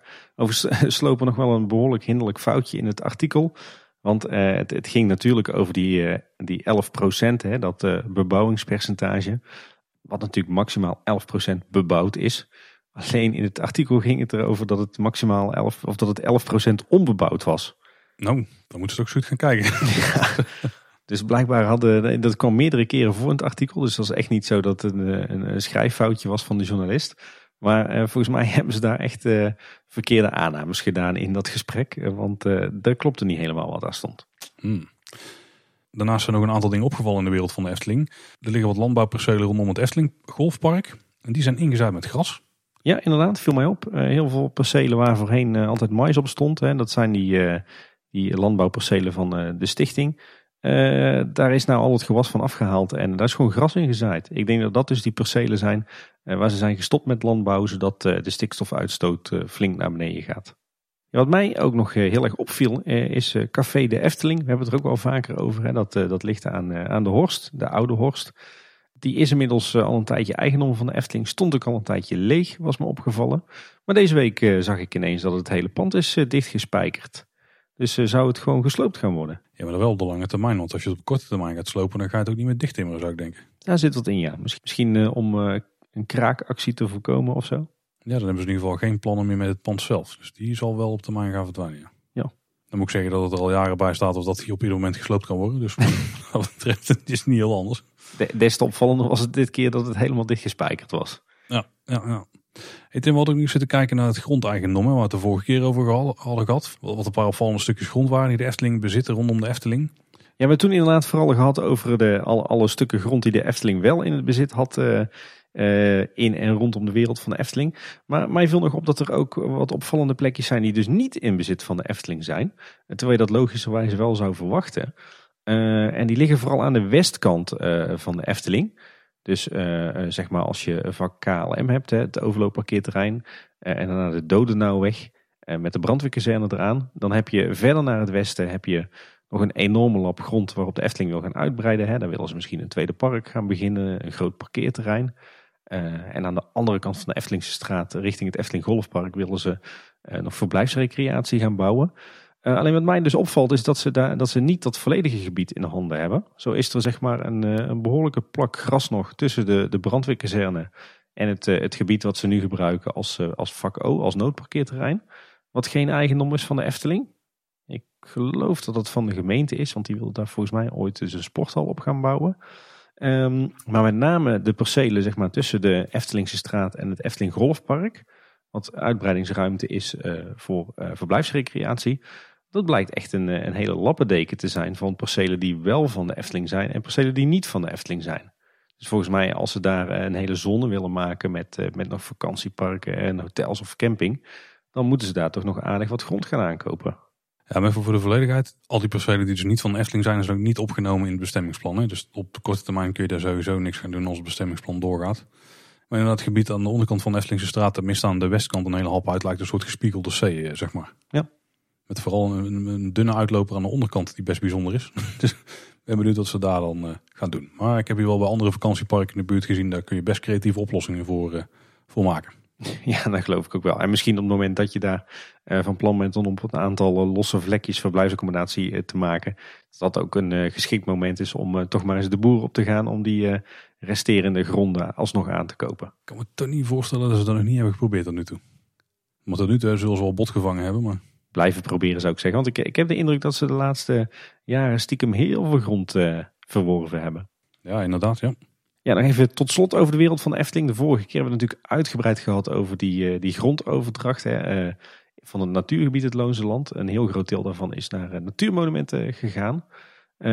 ik heb de afgelopen tijd tot, tot twee keer toe nog een wandeling gemaakt over het Keienspoor. Uh, dat was met name in, in die tweede lockdown, dat je verder toch nergens naar, uh, naartoe kon. Toen zijn we lekker veel de natuur in geweest en dus ook het keispoor gewandeld. Wat me nog opviel is, we zijn daar een keer in het weekend gaan wandelen. Het was een mooie dag. Nou, het was stervensdruk in dat gebied, joh. En toen hoorden wij nog best wel veel mensen zeggen van, ja, er stonden zulke mooie artikelen in de krant met mooie foto's en, en wervende teksten. Dus waarschijnlijk dat daarom, dat het ineens een heel stuk drukker was in het, het natuurgebied wat voorheen van de Efteling was. Uh, alhoewel, we zijn ook nog een keertje door de week snel een ommetje gaan wandelen. En uh, toen goot het van de regen en toen was er weer niemand in het gebied. Dus, Goh, verrassend. Verrassend, ja. Wat mij in ieder geval opviel is dat de natuurmonumenten niet heel erg terughoudend is geweest met de bordjes. Want echt op letterlijk ieder bospaadje en spoortje en olifantenpaadje... wat zeg maar loopt op de grens tussen het gebied van de Efteling en natuurmonumenten... daar hebben ze een bordje neergeknald met uh, eigendom van natuurmonumenten. Dus je kunt, uh, als je de wandeling doet, het Keienspoor, kun je nu heel duidelijk zien waar uh, die grens ligt tussen Efteling-terrein en het terrein van natuurmonumenten. En ik moet zeggen, als je daar dan loopt, dan, dan ja, bekruip je toch wel een gevoel van, jeetje, wat is het zonde dat de Efteling al dat terrein heeft, heeft weggegeven aan natuurmonumenten. Uh, maar tegelijkertijd was het wel goed om te zien dat het Mombersbos, hè, dat, dat hele bijzondere jachtbos met die holle wegen erin en die, die hele mooie beukenbomen, dat dat nog wel volledig in eigendom is van de Efteling. En, en de laatste puntje, Paul, wat je misschien nog wel kan herinneren van toen wij in het gebied aan het wandelen waren met Ivo Suutmeijer. Hè, toen wij de, de audiotour hebben gemaakt. Toen viel ons op dat zo'n beetje alle fruitboompjes tussen het natuurgebied en het vakantiepark kapot waren. Uh, die zijn inmiddels allemaal weggehaald. En ik verwacht eigenlijk dat later deze winter dat er allemaal nieuwe fruitboompjes worden geplant. En dan willen we toen nog even stilstaan bij het vertrek van Koen Bertens. Want die heeft een interview gegeven bij de Loopings podcast. En er kwamen toen nog wel details uit die wel belangrijk waren om even te melden om zijn vertrek. Eh, de reden die hij daarbij aangaf was heel open het co-ouderschap wat hij nu eh, heeft eh, na de scheiding. En dat is heel lastig te combineren met een directeursbaan. Eh, dus dat was voor hem de reden om te zeggen ik ga ermee stoppen. Ja, heel mooi dat hij daar zo, eh, zo openhartig eh, over was. Heel knap. Dat eh, zou denk ik niet iedereen eh, hem nadoen. En denk ik goed dat hij eh, ervoor kiest om zijn gezin op de, op de eerste plek te zetten. Daar kan ik alleen maar achter staan. Ja, zeker. Ja, ja, de toekomstplannen die hij heeft, die zijn ook wel concreter daarin gebracht. Hij gaat een adviesbureau beginnen in de leisure-industrie. Niet per se alleen pretparken, ook zeker niet in Nederland. Hij wil eigenlijk ook gewoon het liefste wegblijven bij de concurrenten van de Efteling. Want hij heeft nog steeds een Efteling-hart na al die jaren, zegt hij. En hij blijft ook nog steeds betrokken bij de Efteling als abonnementhouder. En hij mag ook nog steeds lid zijn van het voetbalteam met trainer Fons. Waarschijnlijk omdat hij een van de betere voetballers is die bij de Efteling werkt. Ik eh, zou het niet durven zeggen. Nee, een, eh, een, eh, een heel mooi aangrijpend interview toch wel. Eh, terug te luisteren via je podcast app of via de Loopings website. We zullen het linkje even in de show notes zetten. Mooi interview door, door Wessel. En dan staat er nog één klein hoofdonderwerpje op de planning, Tim. Ja, Kleintje, piepklein. helaas wel. Ja, eh, licht sarcasme. Nog steeds relevant natuurlijk de coronacrisis.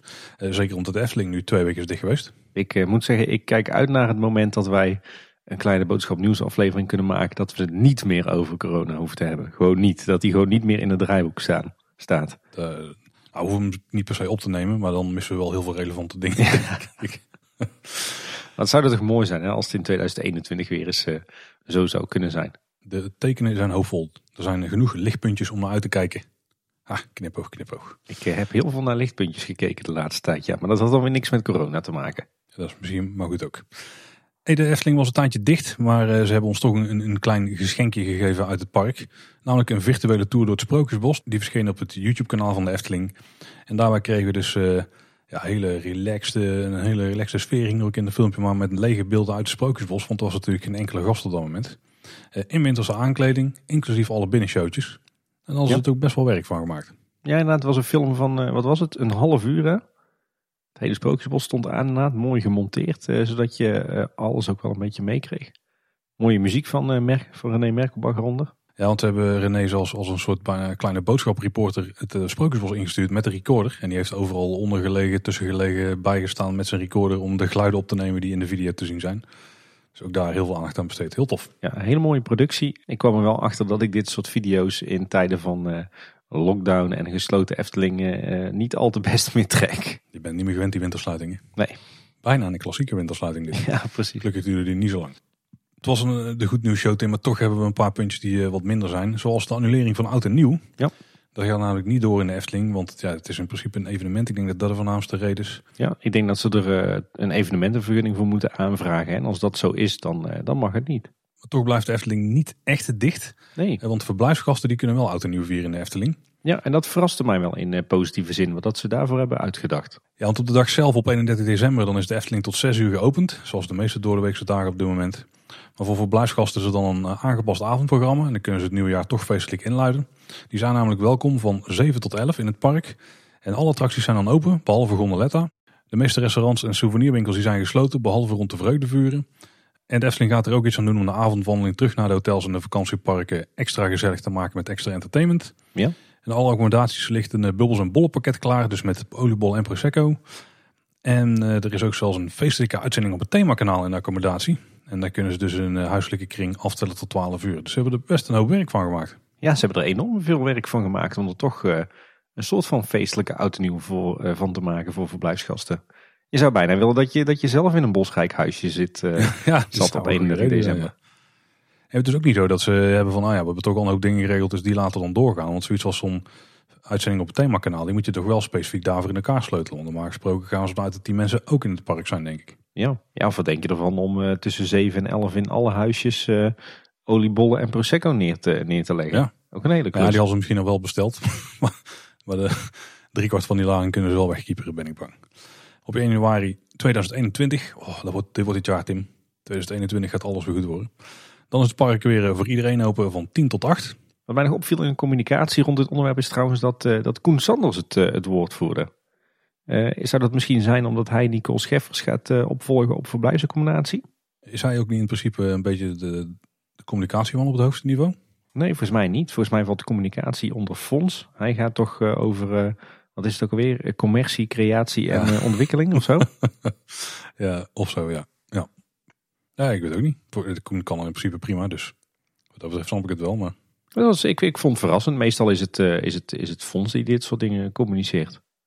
wat ander minder positief nieuws is dat er een memo is gestuurd aan het personeel over de financiële situatie en de gevolgen daarvan voor het personeel bij de Efteling. Dankzij Loopings weten we ongeveer wat de inhoud daarvan was. De Efteling schrijft namelijk dat ze in een ernstig financiële situatie zitten. Nou, daar is niks aan gelogen. Eh, maar 30% van de geplande investeringen die zijn doorgegaan.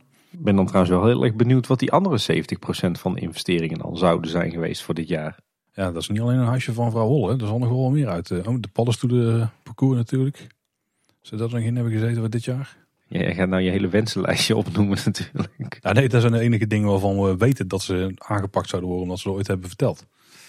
Ja, misschien ook een grote renovatie die gepland stond. Ja, de horeca rond Max en Moritz, denk ik. Eh, de bezuinigingen op de attractie Max en Moritz. Eh, Oh ja. renovatie van het café-restaurant. Eh, dat zijn toch allemaal wel zaken.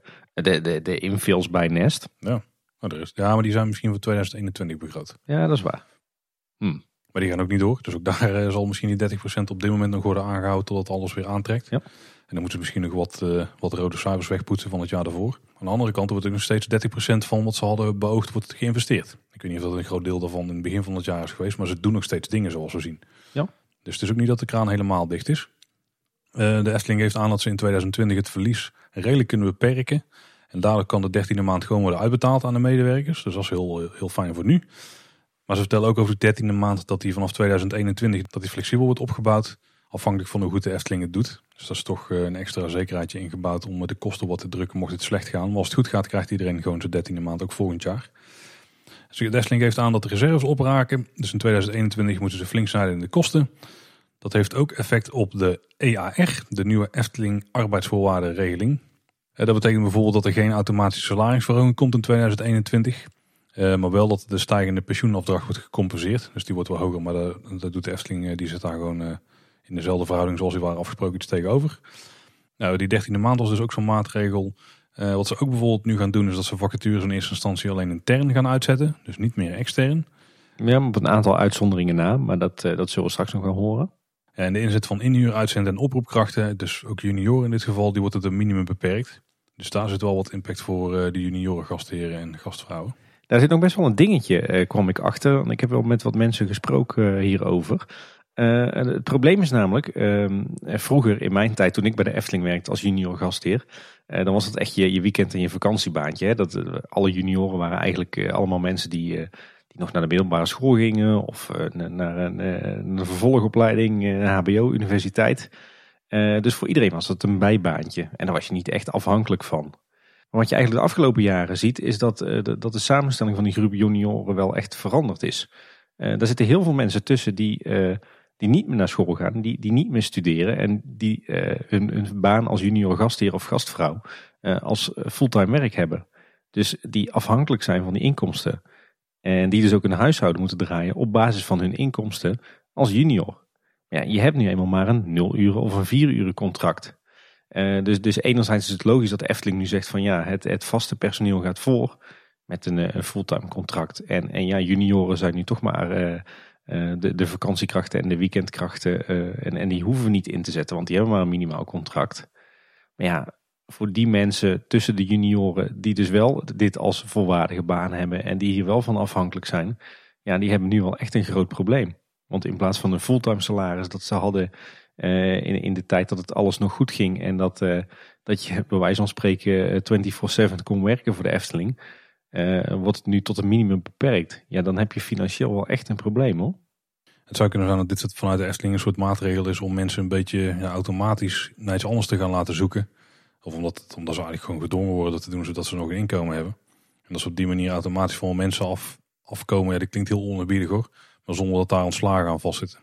Net zoals dat, eh, dat je wel eens hebt dat grote bedrijven dan een hoofdkantoor verplaatsen van A naar B. Zodat daardoor ook een hoop mensen wegvloeien. En ze gewoon een kleiner personeelsbestand overhouden. Zou kunnen dat dit daar misschien een beetje achter zit hoor. Zou kunnen ja. Aan de andere kant kom als eh, vakantie en weekendkracht momenteel maar eens aan een ander baantje. Het is ook niet zo dat je in de horeca terecht kan hè. Nee, dat hoor ik. Inderdaad, nee, nee. Ja, nou, dit is sowieso heel, heel vervelend, ja. Ja. Wat ze ook als maatregel hebben, is dat bepaalde tijdcontracten niet automatisch worden verlengd naar onbepaalde tijdcontracten. Maar wel eventueel na bepaalde tijd onder voorwaarden. Ik weet niet helemaal hoe dit zit. Want volgens mij zijn er gewoon, uh, zitten daar gewoon wettelijke regelingen aan. En kan je niet oneindig bepaalde tijdcontracten blijven uh, uitzetten. Maar misschien was de Efteling had daar gewoon een standaardregeling voor die ze nu iets, uh, ja, iets hebben moeten aanpassen. Bij de Raad van Commissarissen en Stichting Natuurpark de Efteling denken ze ook mee. En daar dragen ze ook een steentje bij. Er is misschien wel een mooie plek om even een vraag van wat luisteraars uh, erbij te halen, Tim. Want we kregen eigenlijk best wel vaak de vraag, naar aanleiding van onze financiën aflevering, waar gaat het geld van de stichting nou eigenlijk naartoe? Want uiteindelijk gaat 40% van de netto winst van uh, de Efteling BV, die gaat naar de stichting. Tenminste, behalve in 2019, maar in alle voorgaande jaren wel. Dus je zou denken, de stichting heeft een enorme pot geld opgebouwd. Ja, ja dat is ook een beetje de aanleiding waarom we die vraag van verschillende luisteraars kregen. Hè, van waarom moet de Efteling nou zo snijden in personeelskosten en, en investeringen terugschroeven? Uh, terwijl er ook een stichting achter zit die waarschijnlijk bulkt van het geld.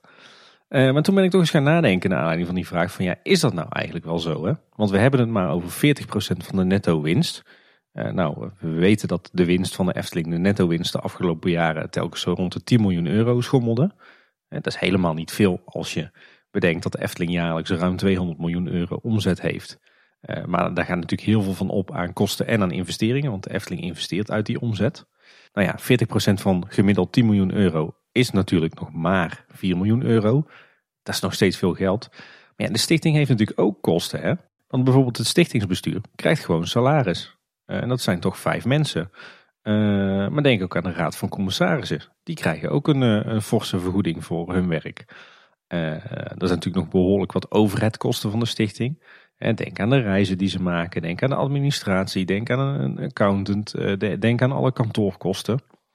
Uh, maar verder, uh, wat we de vorige aflevering ook hebben gezien, is het zo dat zo'n beetje de helft van de gronden in de wereld van de Efteling in eigendom zijn van Stichting Natuurpark de Efteling en niet van de BV.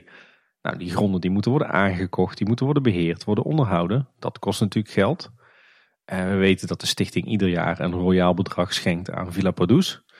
Dat ze donaties doen aan allerlei natuur- en milieuorganisaties. Ik kan me ook voorstellen dat er geld naar natuurmonumenten gaat omdat die jarenlang uh, natuurlijk meegeholpen hebben in het uh, beheer van gronden van de stichting. Ze, ze, ze, doen aan allerlei promotieacties voor sprookjes en verhalen. Hè. Denk aan de Sprookjesprokkelaar en, en allerhande boeken die worden geschreven en wedstrijden die worden georganiseerd. ze betalen investeringen op het gebied van duurzaamheid.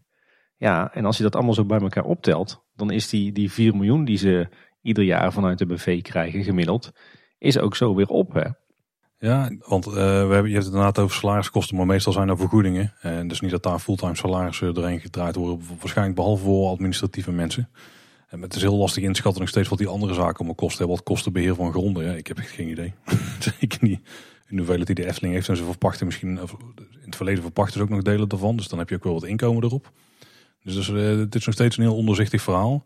Um, maar het is niet zo dat ze daar alleen maar zitten om geld uh, binnen te halen. Daar gaat ook echt wel geld uit. Dus de stichting zet zeker geld in voor allerlei zaken. En natuurlijk voor de, de doelen die de stichting nastreeft.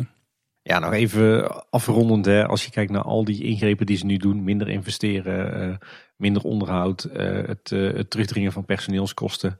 Ja, dat is gewoon keihard nodig om het bedrijf financieel gezond te houden. Hè. Ik denk dat, dat de BV zelf, ondanks dat die vermogende stichting erachter zit. Dat de BV zelf, als het even kan, gewoon geen rode cijfers wil draaien. Dus ik denk dat ze daarom nu echt alles op alles zetten om, om de kosten zoveel mogelijk te drukken. Ja, maar dat is een van de uiteindelijke doelen natuurlijk ook om alle mensen gewoon aan de gang te kunnen houden en te kunnen blijven betalen. Dus aan de ene kant, ja, het zijn vervelende ingrepen, maar die zijn wel gewoon nodig om voor continuïteit te zorgen. Zo werkt dat helaas in deze tijd. En er is eigenlijk nog een maatregel die de Efteling heeft genomen, maar die hebben ze een, mooie spin de pers ingeslingerd, vind ik. Ja. Ze hebben ook een aantal mensen die ze dan op externe plekken wegzetten. Dus niet binnen de, de Efteling zelf. Ze kwamen namelijk met de persberichten dat ze een samenwerking zijn aangegaan met ouderenzorgorganisatie MIZO. Want de druk in de zorg loopt natuurlijk op door de aanhoudende coronapandemie. Waarop heel veel plekken dat de mensen in de verzorgingstehuizen dat die gewoon niet aan het werk mogen komen vanwege quarantaine situaties en dat soort zaken. En Efteling-medewerkers kunnen dan mooi de helpende hand bieden aan die teams in de zorg om te ondersteunen en de cliënten een fijne dag te bezorgen. En de laatste is natuurlijk iets waar uh, mensen die bij de Efteling werken heel goed in zijn. Het uh, gastheerschap. Uiteraard, ja. ja, ja. En de algemeen directeur van Efteling, ons fonds, we kennen hem allemaal, die zei daarover, we bieden graag op deze manier onze hulp aan. Onze medewerkers kunnen zich actief binnen de eigen regio inzetten voor een groot maatschappelijk probleem en de zorg ondersteunen en ontlasten. Hierdoor kunnen we als Efteling langer en zoveel mogelijk collega's aan het boord houden. Onze medewerkers kunnen hun gastheerschap heel goed uitoefenen in de zorg. En juist daarom past de samenwerking tussen beide organisaties goed. Ja, en daar geeft hij het eigenlijk ook al eerder aan. Hè. Het is niet alleen zo dat de Efteling uh, uit liefdadigheid uh, haar medewerkers in de zorg aan de slag uh, laat gaan. Eigenlijk probeer je hier twee problemen op te lossen met één ingreep. dus door Efteling personeel uit te zenden naar andere organisaties kan je ze in ieder geval aan het werk houden. En tegelijkertijd help je de mensen in de zorg uit de brand. Dus ik denk dat het echt een, een heel mooi voorbeeld is van uh, ja, het mes snijdt echt aan twee kanten hier. Ja. Ja, nog even de, de, medewerkers van de Efteling die dus uh, in de zorg worden ingezet, gaan uh, zich niet bezighouden met allerlei zorgtaken. je moet er meer denken aan bijvoorbeeld het koffie en thee schenken in een verzorgingshuis, maaltijden serveren, opruimen of schoonmaken of het, het gezelschap houden van ouderen. dus, dus ja, echt dat soort werkzaamheden waarin ze dat gastheerschap echt kwijt kunnen. En vanaf 15 november zijn ze aan de gang eh, tijdens een pilotproject met 30 medewerkers van de Efteling. En op vrijwillige basis gaan de, die medewerkers aan de slag op eh, vier van de 26 locaties van Maizo. Dat is een grote club. Ik eh, kende ze trouwens dan niet. Nee. En die locaties waar ze starten zitten onder andere in Waalwijk, Oosterhuid en Almkerk. Overigens doet me dit ook een beetje, een beetje denken aan, aan de situatie aan het begin van dit millennium. Toen je de EPBV had. En dat was een club die zond medewerkers van de Efteling uit in de wintermaanden. En dan had je, had je tientallen Efteling-medewerkers die dan uh, voor een paar maanden bijvoorbeeld bij VGZ gingen werken. Dus als het even slap was uh, in de Efteling qua personeelsinzet, dan, uh, dan werd Efteling personeel bij andere bedrijven ingezet. Toch spreekt Efteling samen met mij zowel over een langdurige samenwerking. Als stapsgewijs willen ze deze ondersteuning uitbreiden naar meer locaties. eind december dan komt er een evaluatie en dan gaan ze kijken of, de, of en hoe ze de samenwerking dan gaan voortzetten in 2021. Liever niet, want het zou natuurlijk fijn zijn als al die medewerkers weer gewoon volle bak 40 eh, uur in de week op de Efteling kunnen worden ingezet. Ja, dat zal helaas niet van vanaf stipt 1 januari zijn, ben ik bang. Ik ben er ook bang voor. Overigens dacht ik heel lang van hoe komen ze toch bij mij zo? Want er gingen wel langer geruchten dat, uh, dat Efteling personeel bij een grote uh, zorgdienstverlener zou worden ingezet hier in de regio. Dus ik dacht nog aan het Elisabeth Twee Steden ziekenhuis of of De Wever of Thebe. Maar wat blijkt, uh, Meizo, dat is sowieso een nieuwe naam voor een club van wat, uh, wat organisaties die zijn samengegaan. Maar uh, Ellie Hilhorst, een dame die elf jaar lang bij de Efteling heeft gewerkt, onder meer als adjunct-directeur HR, die blijkt nu bij Meizo HR-manager te zijn. Dus dat is overduidelijk de link tussen de Efteling en deze organisatie. Dat is een heel kort landje, ja. Efteling scoorde hier in ieder geval wel punten mee. Want zowel minister Hugo de Jonge als de veiligheidsregio Midden-West-Brabant... die prees het initiatief van de Efteling op social media. En ik heb dat ding ook echt heel vaak gedeeld zien worden, die tweet. Die kwam volgens mij dagen later nog langs. De Efteling heeft eh, aardig wat eh, veren in... Uh... In de sneeuwbal gestopt. precies, ja. Dit hebben ze communicatief wel echt heel sterk aangepakt. Want eigenlijk is het gewoon een maatregel om ervoor te zorgen dat je niet al te veel schade leidt. En daar geven ze wel een enorm goede positieve twist aan op deze manier. Die is ook heel positief wordt opgepakt. Dat hebben ze netjes gedaan. Heel snugger gedaan, ja. Hey Paul, als wij dit opnemen is het 26 eh, november, maar het is pas negen dagen geleden dat eh, de bevestiging kwam dat, eh, dat de Efteling weer open mocht. Hè? Het was 17 november dat, dat de persconferentie was met Hugo de Jonge en Mark Rutte. En toen kwam het bericht van dat alle pretparken en dierentuinen en dus ook de Efteling weer open mochten vanaf donderdag 19 november. Ja, daar ging iedereen al wel vanuit. Dat hebben we volgens mij ook veelvuldig genoemd in de nieuwsaflevering daarvoor. Maar dat bleef heel lang eh, onduidelijk, ja. Nou ja, als we het dan toch over onduidelijk hebben. Rondom de afvalhoreca was het ook lekker onduidelijk, hè? ja, dat liep heel mooi. Want er was eindelijk uitsluitsel vanuit de veiligheidsregio Middenwest-Brabant, waar dus de Efteling en de Beekse Bergen onder valt. Want de Efteling moest dus ook stoppen met afvalhoreca, werd gemeld op 16 november. En de Efteling die gaf al aan ja, dat ze zich daarbij neerleggen, want dat is dan eenmaal de regel. Maar wat blijkt er op 17 november nadat die persconferentie was geweest en mensen de kleine lettertjes gingen lezen. Er is toch een uitzondering gemaakt, want afvalhoreca die is toch toegestaan in pretparken en dierentuinen blijkt op dat moment. Volgens de website van de Rijksoverheid. Een, eh, een hele mooie uitzondering, denk ik. We hebben het er al vaker over gehad hoe raar het eigenlijk zou zijn als afvalhoreca niet toegestaan zou zijn in pretparken en dierentuinen. Uh, is lang het plan geweest, maar blijkbaar is er toch een, eh, een goede lobby geweest in Den Haag die ervoor heeft gezorgd dat ze dit besluit hebben genomen. En sinds de heropening krijg je eten en drinken niet meer mee op een dienblad, maar in een papieren zak. En daarmee benadrukken ze echt dat het afvalhoreca is. Kan je wel vertellen dat, uh, dat als je uh, in je eentje met uh, twee kleine kinderen in een duo kinderwagen zit en die je dan over houtschors moet voortduwen en je hebt ook vier kaneelbroodjes en een koffiespecial stroopwafel in je handen, dat je dat dienblaadje toch echt mist. Maar is een zakje toch juist praktisch, want dan hoef je niet te balanceren. Ja, maar ze hadden ook geen zakjes. Oh, kreeg het gewoon los bij. Dat was een behoorlijk logistieke uitdaging, kan ik je vertellen. Maar goed, het kwam uiteindelijk toch goed zonder al te veel uh, verspilling. Ik denk dat de Efteling er ook wel bij neer kon leggen, omdat ze een, een, een snoten plannetje hadden gesmeed in de tussentijd. Ja. In de aanloop eh, naar de heropening. Om de crisis toch te doorkomen als er geen horeca open mocht. Wat hebben ze gedaan, Tim? Uh, samen met uh, Spar, en dan hebben we het niet over een kerstboom, maar over de supermarkt Spar, of de supermarktketen moet ik eigenlijk zeggen, hadden ze het plan opgevat om een, uh, zowaar een supermarkt te openen in de Efteling. Ja, en uh, die is uiteindelijk terechtgekomen in het Carouseltheater. Dat is natuurlijk ook de reden dat die uh, Caro afgeleide show niet doorging. En die wordt het Warenhuis genoemd. En het wordt ook gewoon overigens gespeld op zijn Hollands. Dus niet U-Griekse ei of een AE erin of net wat dan ook. Ja, dat zag ik op LinkedIn wel, wel voorbij komen bij verschillende mensen. Maar uiteindelijk is het toch gewoon Warenhuis zoals je het uh, heden ten dagen zou schrijven, ja. Want we hebben natuurlijk al het kleine Warenhuis in uh, Bosrijk. Dat wordt wel op ouderwetse wijze geschreven. Ja, precies. Hmm, misschien degene die de banier heeft laten maken was dat niet helemaal consistent en toen kon ze niet meer terug.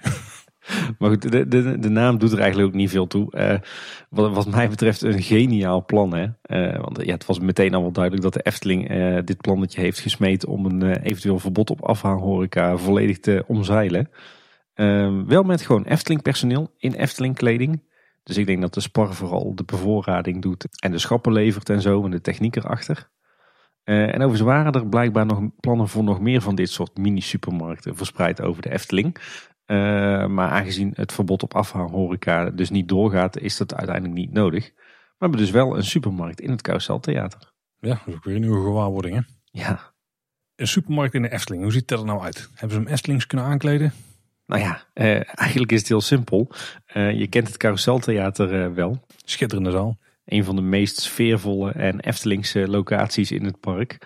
Ja, die zaal is gewoon leeggehaald. Tenminste, de, de, tafels en stoelen zijn eruit. En daar is gewoon een supermarktinrichting in geplaatst. Hè. Dus uh, de koelingen en de, de, de schappen en de stellingen zoals je die kent uit de supermarkt. Uh, maar omdat die zaal natuurlijk zo zwaar gethematiseerd is en zo enorm Eftelings is, voelt het gewoon aan alsof je in een, uh, een Pikeriaanse supermarkt rondwandelt. Toch wel. Ja, dat hebben ze echt wel heel leuk, uh, heel leuk gedaan. Hebben ze eigenlijk weinig voor hoeven doen, laat ik het zo zeggen. Is allemaal goed geregeld. Ik zag wel dat er aan, aan de buitenkant van de Carouselpaleis een hele trits cool units stond. Maar die hebben ze inmiddels ook mooi gecamoufleerd met van die schapenhekken daarvoor. Dus nee, dat ziet er eigenlijk allemaal prima uit. En het werkt ook echt als een, als een tierenlier. Met ook netjes gespreide in- en uitgang. met, met mandjes die geteld worden. dat gaat allemaal heel goed.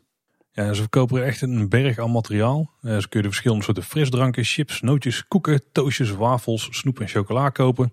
Maar ook volverpakte sandwiches, broodjes en wraps. Dat is natuurlijk wel handig als de horeca echt dicht was gebleven. Uh, maaltijdsalades, smoothies, drinkyoghurt, fruit en ijskoffie van Starbucks zijn er ook te krijgen. Woehoe. Tim helemaal blij. Ja. En bakjes met uh, worst, kaas, olijven. Uh, maar naast eten en drinken zijn er ook gewoon supermarkt uh, dingen te verkrijgen. Zoals wc-papier, zakdoekjes, wegwerpbestek, babydoekjes, kartonnen bordjes, bekertjes, lippenbalsem, handgel, inlegkruisjes, maandverband en tampons. Nou, het is een complete, complete supermarkt gewoon. Ja, er ging wel het gerucht dat stel dat de Efteling nou gedoe zou krijgen van ja, uh, jullie besodemieteren de boel. Dan zou de Efteling kunnen zeggen van ja, maar kijk, het is echt een echte supermarkt. Want we hebben echt een typisch supermarktaanbod. Nou, een aantal van die dingen kan ik me nog wel voorstellen waarom je ze wel nodig zou hebben. Vooral de kartonnen bordjes en bekertjes en uh, babydoekjes wegbestek, dat soort zaken. En maar er zijn ook wel een paar bij zoals toiletpapier. Ja, ik vind het wel praktisch hoor. Want stel het is thuis op, dan hoef ik niet nog een extra ritje langs de Albert Heijn te maken. Ja, precies. Voor ons is het ideaal. Ja. Maar ik denk toch niet dat er heel veel mensen met een pak wc-papier onder de arm naar buiten lopen. Hey, heb jij er eigenlijk al wat uh, al geshopt, Paul? Nee, ik was tijdens mijn onderzoeksdag was ik kaart vergeten om hier naartoe te gaan. Ik liep me heel af te vragen. Ik moest iets doen in deze hoek van Marenrijk. Maar ik kwam allemaal niet achter. Totdat ik naar huis liep en toen dacht ik, oh ja, supermarkt. Maar toen moesten we al heel snel naar huis. Dus ik heb er niet binnen kunnen kijken.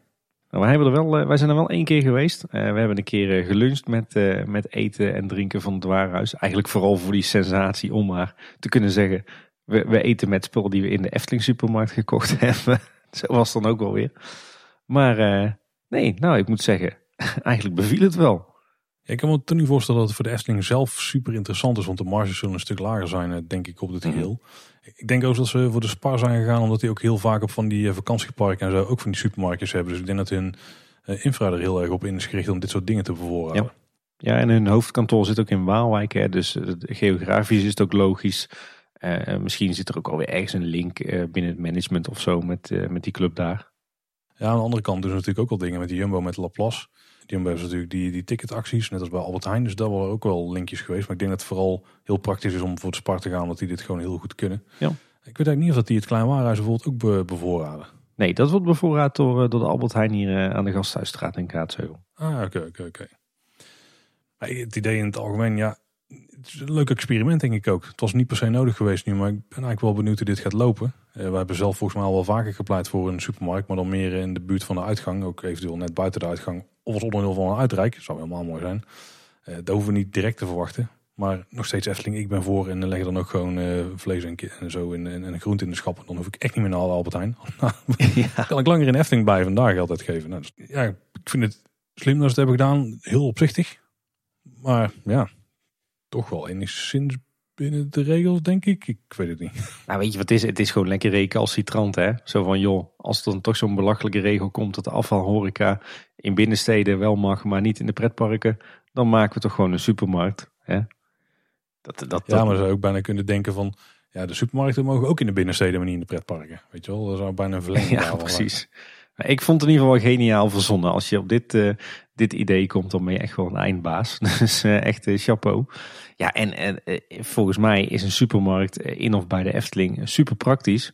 Ja, ik, ik roep het al, eh, al langer inderdaad. Als er ooit eens een keer een, een uitreik gaat komen, dan hoort er wat mij betreft ook zeker een, een AH to go bij. Of een, een vergelijkbare supermarkt. En een kruidvat en een HEMA. En wat, wat dat betreft is dit wel een, een, een prima voorloper daarop, denk ik. Ik, ik zou niet permanent een supermarkt in het park willen zien. Ik denk dat die veel meer op zijn plek is in een, een soort uitrijk. Eh, maar, maar voor nu is het natuurlijk een mooie, mooie list om dat verbod op afhaalhoreca te omzeilen. Wat uiteindelijk dan nooit gekomen is. Maar volgens mij is het warenhuis eh, best wel populair. eh, en, en was het ook heel positief ontvangen. Dus ik denk alleen maar een bevestiging dat dit toch ooit eens een keer in een vorm van een uitrijk eh, er moet gaan komen. En zo wordt een eh 1 april grap van loopings van jaren geleden toch werkelijkheid. Oh, die had ik alweer, eh, was ik alweer vergeten. Volgens mij vier of vijf jaar geleden was dit de 1 april grap van eh, loopings. Dat de supermarkt in de Efteling werd geopend. Werkelijkheid geworden. Wat misschien een soort van bijna terugkerend fenomeen is dat het vakantiepark het Loonse Land op dit moment eh, leeg staat. Al enkele weken zelfs, sinds de tweede coronasluiting. De Efteling is nu weer geopend. Het vakantiepark blijft nog even dicht. En ik denk dat als je daar geboekt hebt, dat je dan weer naar Bosrijk wordt overgeboekt. Dat hebben we in het verleden ook gezien. Maar in het verleden was het namelijk door de week dat dan het park dicht zou zijn. Maar ook de weekenden zijn nu dus eh, dicht. Maar in december zou het weer open moeten gaan. Ik denk vooral richting het eind van de maand. Hey, en nog, eh, nog me- meer nieuws over het, eh, het reserveren. Wat ons natuurlijk ook altijd bezighoudt. Eh, want ook op dat gebied is weer wat veranderd. Want je kan voortaan twee reserveringen in de toekomst hebben staan tegelijkertijd. En ook nog eens één last minute reservering doen. Dus je kan als abonnementhouder tegelijkertijd drie Efteling bezoeken op de planning hebben staan. Nou, super praktisch. zeker voor mensen die dichter in de buurt wonen zoals wij. Dus dat is heel tof. Ja. Goede verbetering. Er kwam eh, gisteren trouwens ook een eh, bericht voorbij op de Efteling blog. Met eh, alle verbeteringen van de laatste weken op een rijtje. Alle verbeteringen aan die reserveren module. Eh, was met name een opsomming van alles wat we al wel, weten. Dus veel oud nieuws. Maar ook een heel interessant zinnetje. Want er was ook te lezen. Momenteel werken we aan een gepersonaliseerde homepage voor abonnementhouders. Ook daar gaat weer een wens van velen in vervulling, denk ik. En wat ook een hele praktische recente toevoeging is, is dat je voortaan vriendentickets kunt kopen online. Dus door in te loggen op de Efteling site met, eh, met jouw Efteling account. Kun je daar zien hoeveel tickets je nog voor over hebt op alle abonnementen. En dan kun je ook aangeven welke je wil kopen. En die krijg je dan via de mail binnen. Want in het verleden was het altijd van, dan kan ik wat tickets van jou kopen. Maar dan moest je zelf ook fysiek naar de Efteling gaan om ze te kopen daar. En dan die bonnetjes over te passen, dat soort zaken. Maar nu is het gewoon een kwestie van online afrekenen. En dan stuur je de e-mailtjes door en dan kunnen de vrienden naar binnen. Heel eh, praktisch. Zeker, ook weer een eh, goede verbetering. En er kwam nog een, een berichtje voorbij op Omroep Brabant. Eh, die hadden namelijk uitgevist dat eh, zowel de Efteling als de Beekse Bergen geen gebruik hebben gemaakt van de NOW 2-regeling. die, eh, die ondersteuning vanuit het Rijk eh, in verband met eh, corona. Waarschijnlijk eh, omdat beide parken dit hoogseizoen eh, nog best wel goed gedaan hebben qua omzet. Omroep Brabant gaf wel aan dat de kans groot is dat ze wel gebruik gaan maken van de NOW 3-regeling. Die dan natuurlijk weer vooral eh, van toepassing is op eh, het naseizoen en de winter. Op 21 november was de AMB-ledendag in Efteling. En daar eh, zag ik wat de klachten van langskomen. Onder andere Omroep Brabant, eh, Thomas van Groningen van Teamtalk, die had er wat over te vertellen. En Albert Verlinde, die had er ook iets over te vertellen in shownieuws. En die ging natuurlijk over de grote drukte die daar heerste in deze tijden. Of, Nou ja, weet je, ik was er zelf die dag, wij waren onszelf met het hele gezin. En ja, heel eerlijk, zo druk was het eigenlijk helemaal niet. Uh, tuurlijk, het was misschien wel gewoon gezellig druk in het park. Maar uh, ik ben de, de, laatste maanden vaak zat in weekenden naar de Efteling geweest. En het was nu net zo druk als tijdens om het even welk ander weekend in het, in het naseizoen. Dus in die zin snap ik echt de ophef niet. want het was echt niet drukker dan normaal. En er was eigenlijk ook niks aan de hand. want we hebben een heerlijke dag gehad. nergens probleem om afstand te houden. Iedereen netjes mondkapjes op. Dus nee, het was gewoon een gezellig drukke dag zonder problemen. Dus ja, ik denk dat al die ophef enorm overtrokken was je weet hoe dat gaat. Hè? Het begint met wat foto's op social media. Dat wordt geretweet door iemand. Die roept daar wat van. En voor je het weet gaat Omroep Brabant ermee aan de haal. Ja, en dan heb je weer een enorme shitstorm in de media. Maar neem echt van mij aan. Ik liep er die dag met, uh, met, met de kids. Ik ben er de hele dag geweest. En er was echt niks aan de hand in het park. Echt helemaal niks. Dus het is je reinste flauwekul dat die ANWB-ledendag uh, zo druk was. Echt onzin. Maar je zei, het is net zo druk als ieder ander weekend in het naseizoen. Maar eh, in de zomer was het best druk. Drukker dan, in ieder geval dan ik nu ervaar. Was het rustiger dan de weekenden in de, of dan gewoon de drukke dagen in de zomer, denk je? Ja, ja zeker weten. Oké. Ja. ja, want, want, ik wil het wel even over die foto's hebben, want daar kan ik me nogal aan storen. Ik zie iedere keer van, uh, oh, het is echt super druk in Efteling. En dan zie je een foto over de parkeerpromenade heen genomen richting het Huis van de Vijf Zintuigen met alle mensen die daar staan te wachten. Nou, als je een onhandige hoek hebt om zo'n foto te laten zien, of om een foto te laten zien over druk, dan is het dat wel. Je hebt twee rijen met mensen, die allemaal prima gewoon met iedere gezelschap uh, flink afstand kunnen houden. Je kunt al zelfs vijf meter achter elkaar gaan staan, dan lijkt het op zo'n foto nog heel druk. Ja. Maar ja, zitten alle mensen in een willekeurig stadscentrum achter elkaar in twee rijen, dan heb, kun je precies zo'nzelfde foto maken en dan zou het ook druk zijn. Dat is echt de grootste flauwkulfoto ooit. Uh, want als je die mensen eenmaal in het park hebt, dan, is het, dan verspreiden ze zich voor een groot deel en is er niks meer aan de hand. Ik zag wel foto's van het Sprookjesbos, waar bijvoorbeeld bij de Sprookjesbomen ook mensen bij elkaar stonden. En daar denk ik dan van, ja, misschien dat ze daar wel even naar moeten kijken. Want als je, ik, ik weet niet of het iedere keer daar bijvoorbeeld een drukke plek is, maar daar zou misschien wel iets zijn dat je mensen, daar iets meer aan crowd control moet doen met wat mensen die daar staan. Eh, maar op heel veel andere plekken zag ik ook foto's waar het gewoon wel uh, rustig was. Dus ja, er zullen vast plekken zijn waar het wat rustig is. Dan hoop ik ook dat mensen zelf snappen dat ze niet dicht op elkaar moeten gaan staan. Want het hoeft echt niet in de Efteling, dat is wel duidelijk. Maar je moet af en toe gewoon iets van geduld hebben. En wat ik ook ervaren heb, is dat mensen zich echt ook heel netjes aan de regels hielden Ik, eh, ik grapte ook al van mijn AWB-leden zijn over het algemeen toch de brave borsten. En iedereen gedroeg zich ook netjes. Iedereen had uh, zelfs zijn mondkapje op. Dus uh, ja, nee, dit was gewoon compleet overtrokken. Het was een hele leuke, gezellige dag. Overigens ook met een hoop extra entertainment. Dat zie je wel vaker op dit soort bedrijfsevenementen. Het enige wat natuurlijk wel is, is um, de restaurants zijn dicht. Hè? Het is allemaal afhaalhoreca. En dat betekent toch dat er uh, mensen die normaal gesproken misschien in het Witte Paard of in het café-restaurant zouden zitten, die lopen nu ook op de paden. Dus misschien dat het daardoor net even wat drukker lijkt. Maar goed, nogmaals, onderaan de streep. Het was voor mijn gevoel helemaal niet druk uh, die dag in het park. Dus. Ja.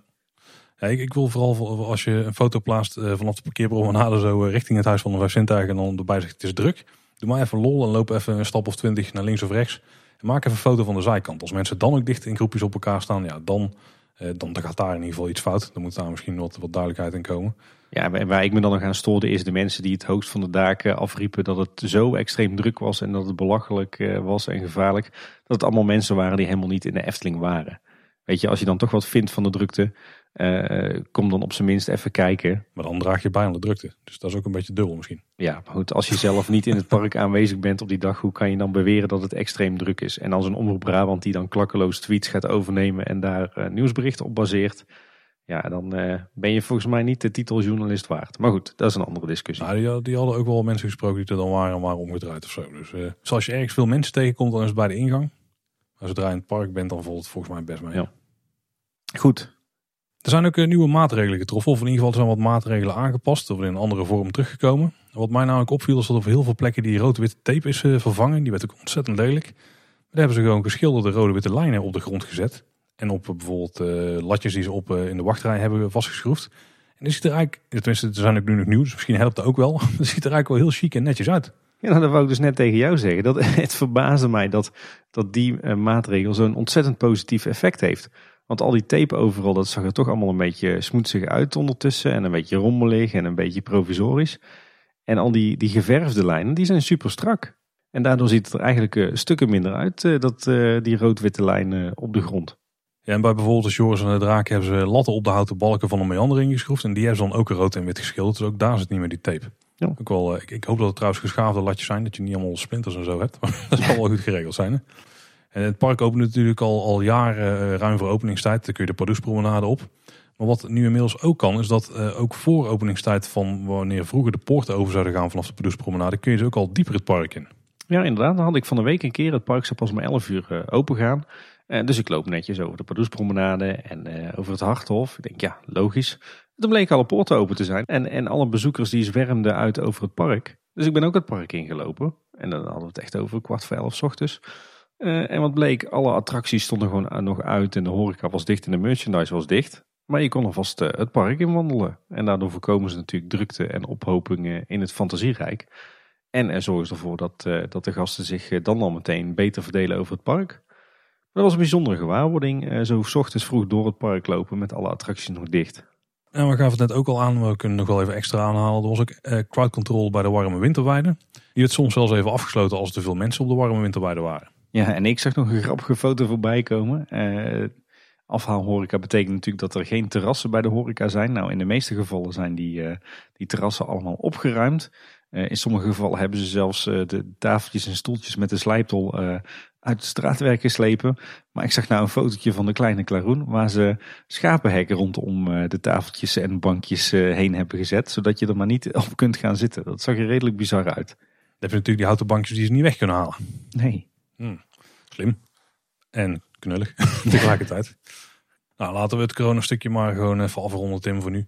Uh, ik ben bang dat we het binnenkort nog vaker gaan tegenkomen. Dat onze grote wens om het een keer permanent uit het draaiboek te verwijderen nog, uh, nog even gaat duren. Maar er staat een ander lichtpuntje, Tim, in ons draaiboek. Het onderhoud. Ja. Wat is er allemaal gebeurd in de Efteling in de afgelopen twee weken? Want dat is toch een beetje weer zo'n gesloten boek geweest, hè? Ja, dat zou je denken. Maar er is stiekem best wel veel gebeurd. En ook wel een aantal dingen waar we al heel lang over roepen, Paul. Je hebt zelfs weer een, een puntje gescoord voor de glazen bol uh, aflevering. Nou, nog niet zeker hè? Nog niet zeker. Lijkt erop. Uh, ik, ik, durf hem vast wel weg te geven. Maar goed. uh, wat mij, mij opviel, de vorige keer hadden we het er ook al over dat in die twee weken sluiting dat het parkpersoneel gewoon doorging met het onderhoud. ik fietste toevallig de dag voor de heropening nog even rond de Efteling heen. En wat mij opviel is dat echt overal in en rond het park door enorme ploegen van parkpersoneel werd gewerkt. Werd volop schoongemaakt, met de hoge drukspuit, extra groen onderhoud, extra opgeruimd, bladgeruimd. Uh, daar was echt een, een drukte van belang die, uh, die laatste dag voor de heropening. Uh, en ik zag dat ze zelfs bij de Python bezig waren om de baan schoon te maken met de hoge drukspuit. dus die, die kwam er ook weer lekker schoon en fris uit te zien. Maar een jaar of tien te laat. ja, precies. Uh, volgens mij zijn ze ook nog even bezig geweest met, uh, met wat onderhoud aan het uh, riet van het Huis van de Vijf Zintuigen. Want ik zag daar een riedekkersbedrijf en een grote hoogwerker. is volgens mij nog niet helemaal af. Of de kraaien hebben inmiddels weer een nieuw riet uit de kap geplukt. En dan eentje die al langer op de lijst van veel Efteling-liefhebbers stond. je hebt zo'n mooi klassiek plattegrondbord op het Dwarrelplein. En bovenop dat bord heb je zo'n zo'n mooi Eftelings ornament. Uh, alleen uh, dat had al maandenlang last van heel wat afbladderende verf. Dat zag er niet uit. Uh, en nu hebben ze al die, die bladders, of eigenlijk alle verf van dat ornament verwijderd. Nou, hopelijk gaan ze snel schilderen. Of in ieder geval eerst wel gaten dichtmaken, het lekker strak zetten en dan schilderen. Want dat is ook wel nodig volgens mij na het krapwerk. Ja, inderdaad. Nou, in ieder geval de, de bladders zijn er vanaf. Dus de, de grootste ergernis is, is over. Maar inderdaad, de volgende stap is toch wel om het dan ook nog netjes op te schilderen natuurlijk. Lopen we dan het park in, dan valt nog op dat uh, in Symbolica de fabelvis weer wat problemen heeft. Uh, die staat het uh, grootste deel van de tijd stil momenteel. in Fata Morgana is flink gewerkt. De projectie van het paleis in de eerste jungle die is jammer genoeg wel nog steeds kapot. Ze hebben het geluidseffect nu trouwens wel uitgezet. Een tof nieuw effect in de laatste jungle scène. Want op het moment dat je zeg maar richting de opstaphal vaart, dan heb je nu een bijzonder effect. Want het lijkt alsof er ja, zeg maar opkomend zonlicht uh, door het bladerdek schijnt. Uh, en uh, ja, dat, dat wordt zo op je boot geprojecteerd. Een heel tof, tof mooi effect. En dat is nog niet alles wat er in de Fata Morgana is gebeurd. Want bij de rotsdeur, bij de tweede tovenaar, heb je een tijdje een hele harde donderslag gehad bij het openen van de rotsdeur. die was al een tijdje weer weg en die is inmiddels weer terug. verder lijkt het erop dat enkele animatronics in de Ride zijn nagekeken. Zo beweegt de eerste tovenaar nu een stuk soepeler. En zijn nek die hangt ook niet meer zo half voorover. En de gier op de schouders van de cipier bij de Eastern Gills, die, die volgt je nu echt. Die kijkt naar de voorbijgaande boot. En tot slot is het hondje in de Armenwijk bij de Bedelaars in onderhoud, want die is verdwenen. Ja, ik ben even weg geweest, Tim. Het was even nodig, want mijn telefoon was ook bijna leeg. Ik heb even een verslaperingje erbij gepakt. Hè. Ik was zo geïnspireerd door de warme winterwijn. Ik denk, trek even een fles schrobbelair open. Uh, volgens mij die ook hebben gekregen van een luisteraar trouwens. Ja, inderdaad. Ik ben een schrobbelairtje aan het drinken. Nou, lekker. Je zit gewoon keihard te zuipen tijdens de opnames van onze podcast. Ik had, uh, ik had beter van je verwacht, Paul. Dus tijdens het onderhoudblokje, Tim, dan mag hij. Ah, dan mag dat. En ik dan? Jij moet je eigen versnaperingen verzorgen, sorry. Ja, dat is waar. Hey, terug naar onderhoud. Uh, want een hele mooie ontwikkeling bij Max en Moritz, zo begrepen wij van Loopings. Want wat blijkt, de Efteling heeft drie reservecoaches of eh, karretjes voor eh, de treinen van Max en Moritz. Twee normale en één locomotief met een neutraal uiterlijk. Nou ja, en het grote voordeel daarvan is natuurlijk dat de attractie niet dicht hoeft voor onderhoud aan de treinen. Want ze kunnen alle karretjes gewoon één voor één wisselen met die, met die reservekarretjes. Daarmee kunnen ze ze allemaal opknappen. En de trein die blijft dan gewoon compleet. Zo wisselen ze die karretjes onderling uit. Heel slim. Dat verklaart waarschijnlijk ook wel waarom die takel zo nuttig is. Ja, inderdaad. Daarmee kunnen ze inderdaad eh, die coaches uh, omwisselen, ja. Dan goed nieuws in Carnaval Festival. Want uh, de bordjesdraaiers in de China-scène, die doen het allemaal weer. En ze zijn nog niet allemaal terug. Er is er volgens mij nog eentje weg. Maar diegenen die er staan, die, die draaien allemaal weer netjes hun bordje. Dus dat hebben ze netjes gerepareerd. En wat minder netjes is, is dat er op het Carnaval Festivalplein een tweetal elektrakasten platgereden zijn. Waarschijnlijk door bevoorradingsverkeer. Eh, en volgens mij eh, is dat voor het, uh, het podiumpje van Jokie en Jet en voor een aantal buitenverkopen. Dus het scheelt dat die daar nu toch, toch niet staan. Dus we hebben nog even de tijd om die kasten te fixen voordat daar weer optredens gehouden worden en buitenverkooppuntjes kunnen staan. Ja, en dan door naar het Marenrijk. en dan komen we uit bij het Carouselpaleis, bij de gevel daarvan. Daar berichten we een tijdje terug al dat er aan de linkerzijde een, een dame miste. die is inmiddels terug, eindelijk. Maar ze lijkt niet opgeknapt, want eh, ze is nog steeds in uh, ja, niet al te beste staat. Ze heeft ook nog een reparatieplekje op de rechterarm, zag ik van de week. Dus de vraag is even waarom die dame zo lang weg is geweest en nu weer terug is gekomen. het zou zomaar kunnen natuurlijk dat ze bijvoorbeeld is afgemald, zodat ze er in polyester kunnen namaken. Misschien is ze zelfs wel 3D gescand of zo. Misschien dat ze dan straks in kunststof uh, het, het vervangende beeld kunnen printen of zo. Het kan allemaal natuurlijk tegenwoordig. Maar goed, dus even afwachten. Uh, ik zelf hoop in ieder geval niet dat het, uh, het originele houten beeld wordt vervangen door een, een exemplaar van polyester. Maar het zou me ook niks verbazen, want dat is een ontwikkeling die je natuurlijk al langer ziet in de Efteling. om het onderhoud terug te dringen.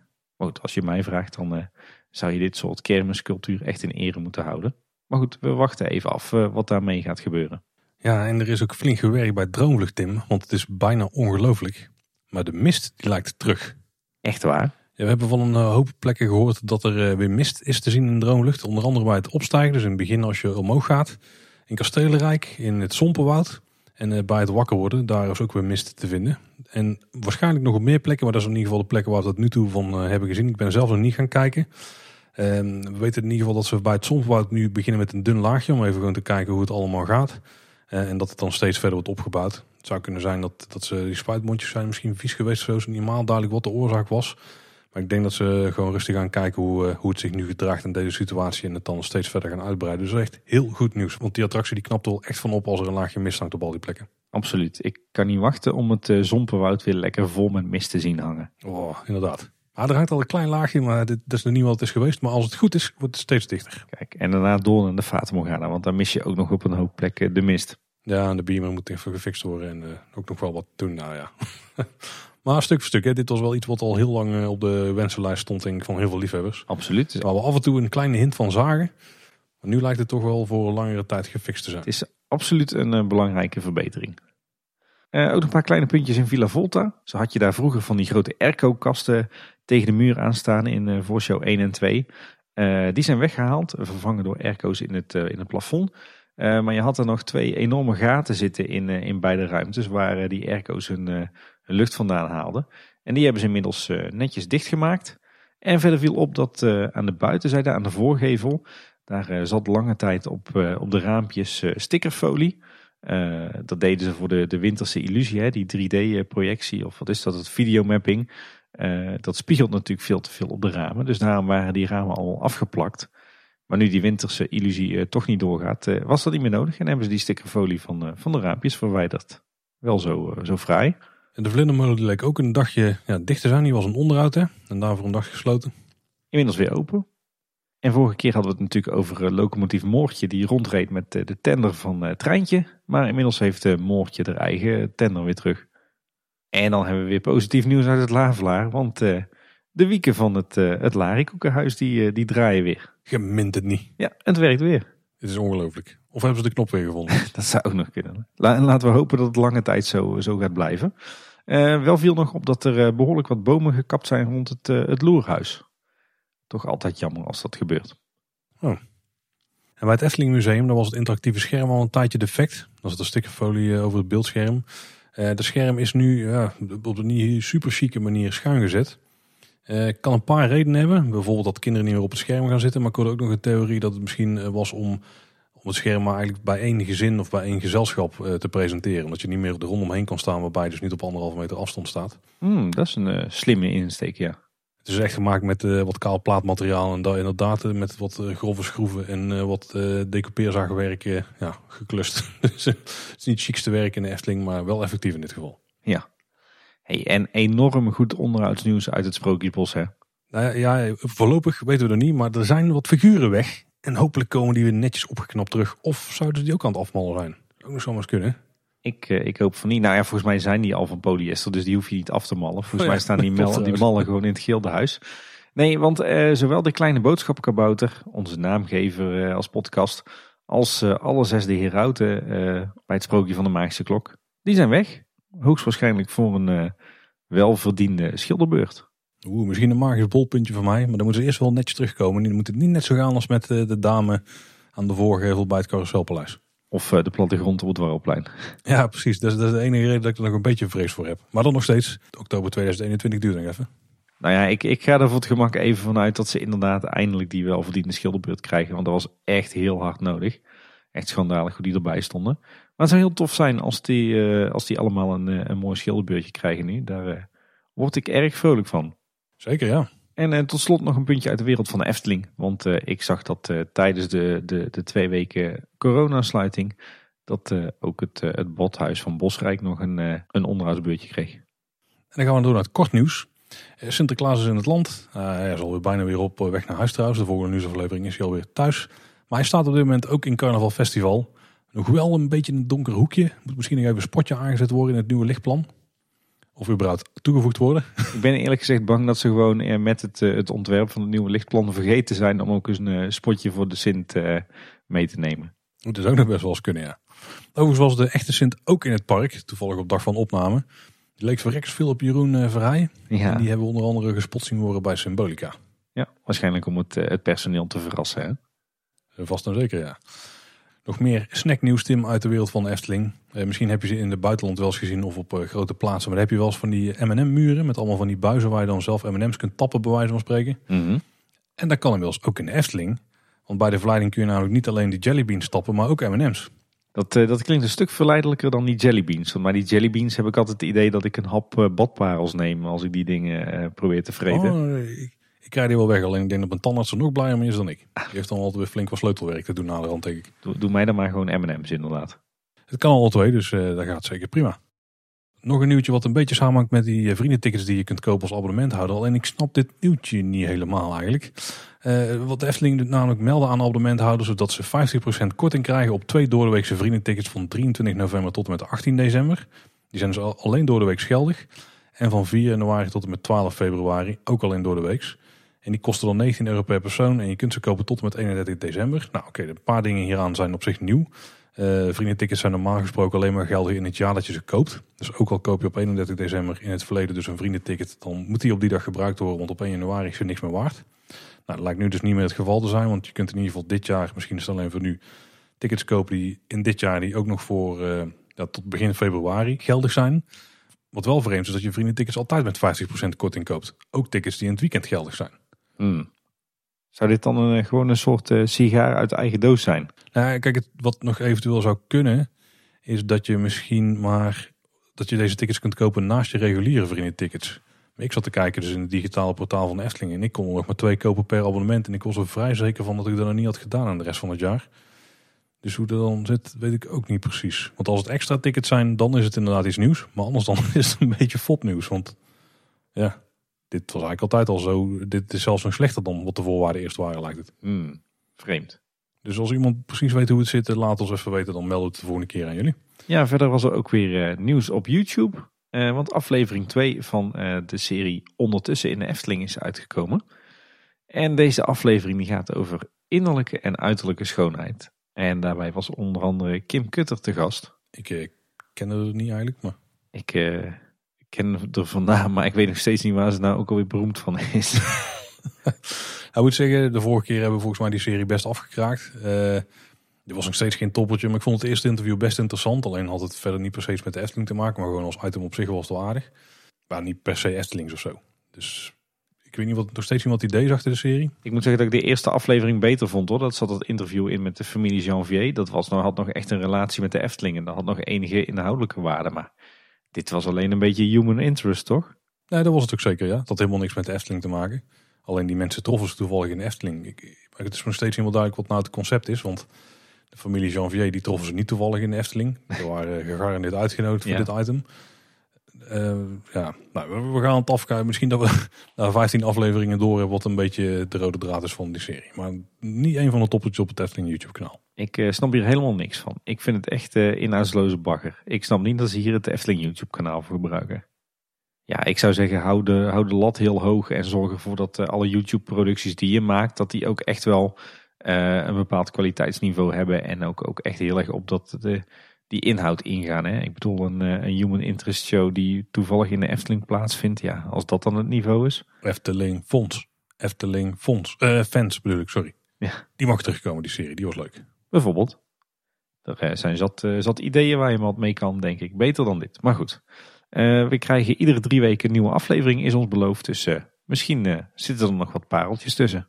Dan ook een hoop merchandise nieuws. Die Skyline Tim waar we de vorige keer over hadden, die toen uitverkocht was. Die is inderdaad weer geleverd. Ik weet niet of dat die nu nog steeds verkrijgbaar is. Daar kun je ons niet, daar kun je niet 100% van op aan. Maar hij is er in ieder geval weer geweest, tijdelijk. Ja, inderdaad. Ik heb er meteen maar gebruik van gemaakt. Ik heb er twee gekocht. Dus de kas van de Efteling is weer goed gespekt. Eentje voor, uh, voor onszelf en eentje voor een, een bevriende luisteraar die er graag eentje wilde. Dus inmiddels heb ik op zolder voor vier verschillende mensen Efteling souvenirs staan. Dus het begint hier langzaam maar zeker een webwinkel te worden.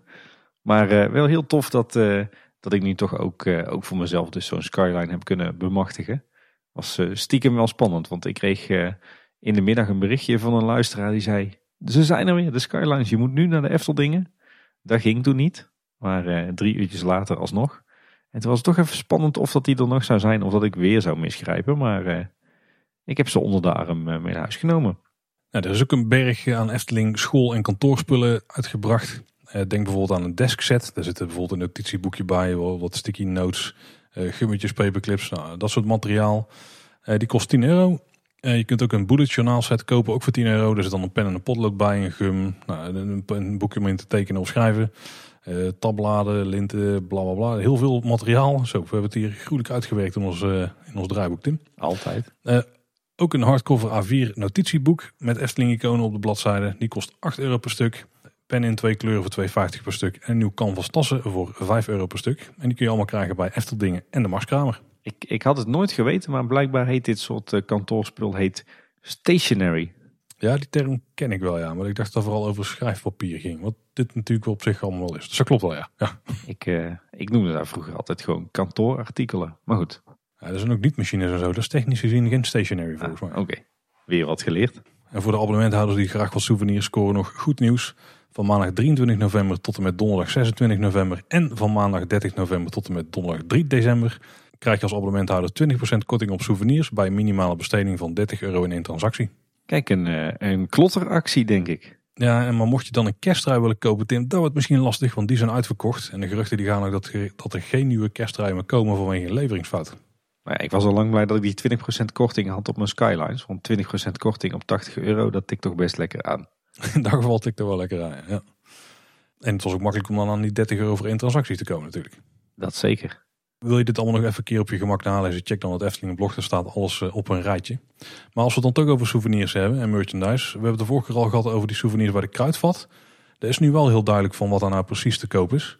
En de Efteling die had daar zelf ook een blogbericht over. Maar daar kun je onder andere Efteling miniaturen kopen van Hollebolle Gijs, het huisje van Roodkapje en het huisje van Hans en Grietje. Je kunt ook kerstboomhangers scoren van Hans en Grietje, eh, maar ook van de paddenstoelen en van Wolf en Roodkapje.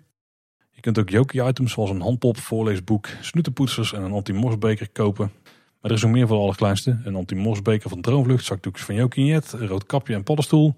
Er is echt enorm veel ook hier weer eh, te vinden. Er zijn ook doeboeken te verkrijgen, meerdere varianten ervan en uh, voorleesboeken en wat, en wat andere speelgoed. Zoals uitvouwhuisjes. Je kunt ook setjes met kindersokken kopen in meerdere varianten. Er zijn ook hier notebooksets.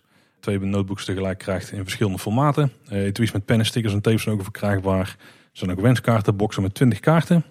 Uh, daar zijn twee varianten van, een Efteling Memo Quartet of Domino. Dus enorm veel bij het Kruidvat verkrijgbaar. En de vorige keer dachten we dat het nog best wel flutspeel zou zijn. Maar lijkt hier toch best wel wat zorg aan besteed te zijn.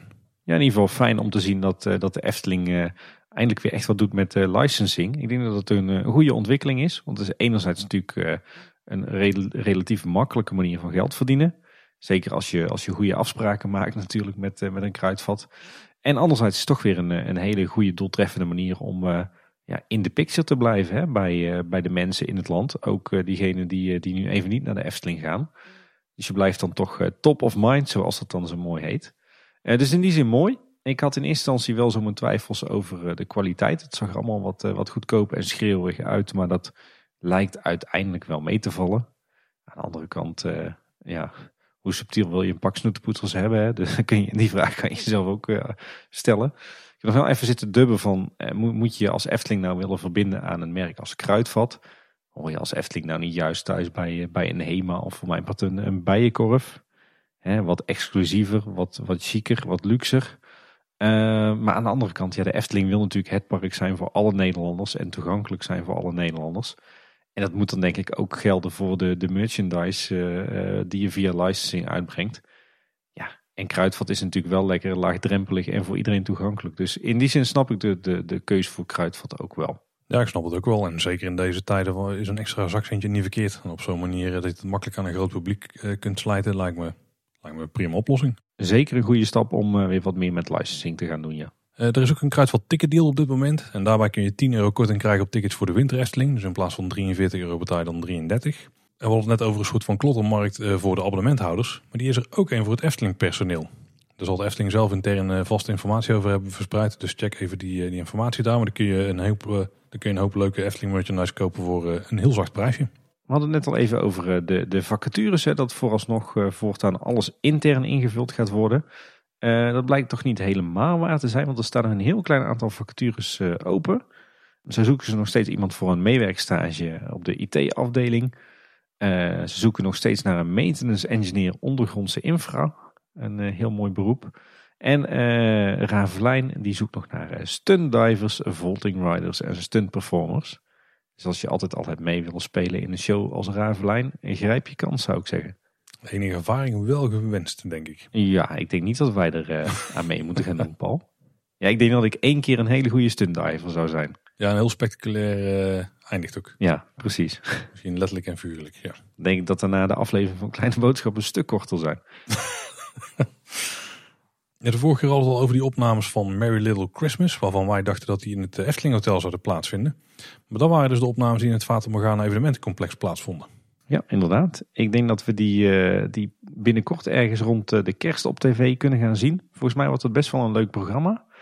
En ik heb zo'n donkerbruin vermoeden dat er wel eens iemand in de jury zou kunnen zitten die wij vrij goed kennen. Donkerbruin vermoeden. Hmm. Hmm. Goeie hint. We hebben het een vorige keer ook gehad over de enquête van de Raad der Wijze naar de toiletten van de Efteling. Er is een terugkoppeling mails van geweest, met dank aan luisteraars. Want ja, zoals we de vorige keer al zeiden, wij krijgen die mails gewoon niet meer. Ik vond ze op zich niet zo heel interessant. Ik had verwacht heel veel opmerkingen over het thema en de, de toiletten kunnen stijlvoller en meer passend bij de Efteling, et cetera. Schoner, frisser, moderner.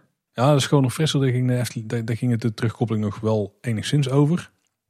Want de enorm grote open deur in deze tijden is dat heel veel bezoekers meer bezig zijn met de hygiëne sinds de coronacrisis. Ja. Joh, de minder niet. Overigens is een, een open wc-deur ook goed voor de hygiëne. Hè? Inderdaad wel voor de ventilatie, ja. Bezoekers die zijn ook heel erg mee bezig dat ze zo min mogelijk willen aanraken. Zoals kranen en zeepompjes. Dus je kunt je voorstellen dat er in de toekomst al meer sensoren gaan verschijnen. Maar de Efteling schrijft er wel over. In deze financiële moeilijke tijd kunnen we niet beloven dat we al jullie wensen gaan waarmaken. Maar we gaan zeker kijken wat we wel kunnen doen met de middelen die we hebben. Dus ik kan me voorstellen dat ze die, uh, bijvoorbeeld die voetpompjes die ze nu hebben voor, uh, voor de ontsmettingsgel. Dat ze die misschien wel ook voor zeep gaan inzetten. Want dan heb je ook een nou, in ieder geval contactloos punt met je handen. Dan kun je gewoon met je voeten de zeep pompen. Maar ik, vond dit op zich wel een rare, want ze hebben volgens mij nou net afgelopen zomer zo'n beetje alle kranen in alle toiletten vervangen door sensorkranen. Dus volgens mij had je hier kunnen zeggen van, we hebben dit punt al opgelost, want zo'n beetje alle kranen zijn, uh, zijn inmiddels uh, te gebruiken door middel van een sensor. Ja, we hebben wel nog steeds de zeepompjes en uh, misschien ook dingen zoals weet je, van die rollen, weet je wel, waar je handen aan kunt afdrogen. Die altijd zeiknat zijn op heel veel punten. Ik kan me voorstellen dat het niet echt de meeste hygiënische plekken zijn om aan te raken in de toiletten. Maar over het algemeen zijn volgens dit onderzoek de mensen vrij tevreden met de toiletten. Maar ik denk dat heel veel bezoekers dit net anders in hebben geschoten dan dat wij het in ieder geval zouden hebben gedaan.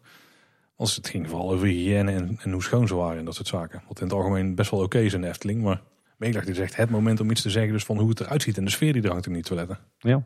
Maar ja, wij hebben dit onderzoek niet gehad. Dus misschien moeten we binnenkort zelf maar eens wat uh, gaan roepen over wat we vinden van de Efteling toiletten. Ja, laten we dat doen. Laten we dat doen. Zit jij maar op het, uh, op het lijstje, Tim? Ja, het past niet meer. Mijn Excel bestand is vol met al die ideeën van nieuwe afleveringen. Maximaal aantal rijen bereikt. Ja. Er was overigens ook een, een nieuw onderzoek van de Raad ter Wijze. Hebben wij overigens wederom allebei niet ontvangen. Dus er gaat echt iets fout in de verzending van, uh, van e-mails door de Raad ter Wijze. Maar goed, dat ging deze keer over schoolreisjes is wel bij een aantal mensen aangekomen, maar die voelden zich nou niet bepaald de doelgroep. Ja, dus die theorie die we de vorige keer hadden gehad, misschien ook niet op. Maar er stonden wel vragen in als, uh, als je school nu aankondigt dat een schoolreisje naar de Efteling eh, zouden gaan doen, hoe sta je dan dan tegenover? Dus ik denk dat ze deze mailing ook gaan gebruiken, of dit onderzoek ook gaan gebruiken voor mailings richting de scholen van... Uh, uit onderzoek is gebleken dat iedereen heel positief staat tegenover reisjes naar de, de Efteling. Dus kom dat zeker doen met je school. Goh. ja. Verrassend. Komt zo goed uit natuurlijk. Dan gaan we door naar Villa Padus. Bestaat dit jaar 20 eh, jaar. Uh, dit jaar zou ook de derde editie van de Villa Padus Winterrun uh, zijn. Maar die kan helaas niet doorgaan vanwege corona. Maar in plaats daarvan vindt er een virtuele editie plaats. je kan namelijk in het weekend van 11, 12 en 13 december zelf een afstand rennen. Van 2 of 8 kilometer in je eigen omgeving. En dan kun je je online laten sponsoren. En het inschrijfgeld is geloof ik 20 euro. Ja, en al het, alle opbrengsten gaan natuurlijk naar Villa Padus. Dus een mooi doel lijkt ons. Ja. En over Villa Padus uh, gesproken. We melden de vorige keer ook al dat, uh, dat op zoek is naar een nieuwe algemeen directeur. Omdat uh, Peter Persoon, de huidige directeur, met pensioen gaat op, in mei 2021. En vorige week stond er een pagina groot artikel in het Brabants Dagblad met de mooie titel Gezocht, directeur Villa Padus. Met de tien eigenschappen waar een toekomstig directeur van Villa Padus aan zou moeten voldoen. Het was een soort van checklistje. Maar stiekem was het eigenlijk ook een, een heel mooi uh, interview met, uh, met Peter Persoon. Dus dat was een heel mooi artikel van het Brabants. En we zijn natuurlijk recent wezen kijken bij het Anton Pieck Museum in Hattem. En stel dat je nou daar graag zou willen werken, dan krijg je nu een kans. Want ze zoeken daar een, een office manager. En dan kun je iedere dag naar de mooie kunst kijken van Anton Pieck. Dus als je in die hoek woont en niet iedere dag naar de Efteling kunt, zoals wij. Nou, iedere dag gaan we niet, maar bij wijze van spreken kun je daar alsnog een beetje genieten. Nou, de afgelopen week wel onderhand. en dan hebben we ook nog wat nieuws uit de periferie, hè? Ja, onze nieuwe rubriek. we hebben hem mooi toegevoegd aan ons draaiboek. Ja, want het lijkt erop dat eh, de Efteling eh, in de regio toch eh, wat concurrentie gaat krijgen de komende tijd. Nou, nou, nou, nou, echt wel. Ja. Pittige concurrentie. Ja. Als je dit maar te boven gaan komen, Tim. Ik ben er bang voor. Um, want je hebt hier, hier vlakbij bij Tilburg heb je het natuurgebied Moerenburg. Was vroeger een waterzuiveringinstallatie. En er worden nu plannen gemaakt om daar ja, een soort mini pretparkje te beginnen. Dat gaat de naam krijgen Waterproef. de initiatiefnemers die verwachten daar zo'n 60.000 bezoekers per jaar. En dat zal een combinatie zijn van buitensport, spelen met water, leren over water en horeca. En dat in eh, de vorm van bijvoorbeeld een, eh, een speeltuin met eh, veel zand en water en wat educatie. ik denk als ze dit slim aanpakken en ze zetten het netjes op en ze maken er op een goede manier reclame voor, dat ze ook best wel mensen kunnen trekken die op de verblijfsaccommodaties van de Efteling verblijven met een eigen auto. Zeker. Ervan uitgaan dat er geen busjes gaan, gaan rijden, geen pendelbussen, zeker niet met 60.000 man. die ze daar per jaar verwachten. Als je de langere tijd daar zit, dan is het best leuk om daar een ochtend of een middag rond te, te banjeren, denk ik, met je Ja, kinderen. zeker, zeker. Maar meer van het kaliber eh binnen speeltuin eh, of eh, grote speeltuin bij een camping. Ja, wat ik al zeg, het is meer hoe ze het aanpakken. Dat, dat is daar wel heel bepalend. Ja, zeker. Hey, en serieuzere concurrentie, of misschien is het meer aanvullend, is eh, een plan van eh, House of Leisure. Een club waarin eh, naast de provincie overigens ook de Efteling en de Beekse Bergen zitten. Want eh zij hebben weer een nieuw plan in, het eh, thema rond eh, Vincent van Gogh. Het, ik geloof dat hier in deze regio ook inmiddels het Van Gogh National Park is of zo. Maar ze hebben nu een plan opgevat om maar liefst zeven enorme uitkijktorens te gaan plaatsen in, in natuurgebieden hier in Brabant. Met ja, ieder een thema dat, dat aansluit op Vincent van Gogh. Eh, dus ook dat was een, eh, een plannetje wat, eh, wat veelvuldig de media haalde hier in, in de omgeving. Ik weet even niet in hoeverre dat de Efteling hier nou echt heel nauw bij betrokken is. hoor. Ik geloof dat, dat, dat ze vooral in het bestuur zitten van het House of Leisure. Dus nou, ik denk dat de inhoudelijke betrokkenheid wel meevalt. En dan nog dit, Tim. Mijn lijstje daarvoor is verdacht leeg, maar ik wil eigenlijk wel één dingetje even aanhalen. En dat zijn de vele mooie reacties die we hebben gehad op de vorige aflevering, het interview met Ronald van der Zel. En dat gaat niet specifiek over die aflevering, maar wel een beetje de toekomst van Kleine Boodschap. Want ja, wij hebben natuurlijk een, een draaiboek en we hebben een planning. En je, je grapte net al een paar keer eh, dat die heel vol was omdat je daar te weinig rij had en zo. Maar dat ding daar staat inmiddels echt, echt nokkie nokkie vol met heel veel interviews en heel veel toffe ideeën die we hebben. En eh, beste luisteraars, ik denk dat er echt enorm veel toffe afleveringen aankomen. Want dan krijg ik de vraag van meer van dit soort interviews, meer van dit soort zaken, die gaan er komen. Dat kunnen we eens verklappen. We kunnen niet zeggen wat, want het is altijd nog spannend dat het doorgaat. We hadden eigenlijk al twee extra interviews onder de riem moeten hebben nu. Maar die zijn gecanceld vanwege de huidige situaties. Maar er gaan mooie dingen komen, Tim.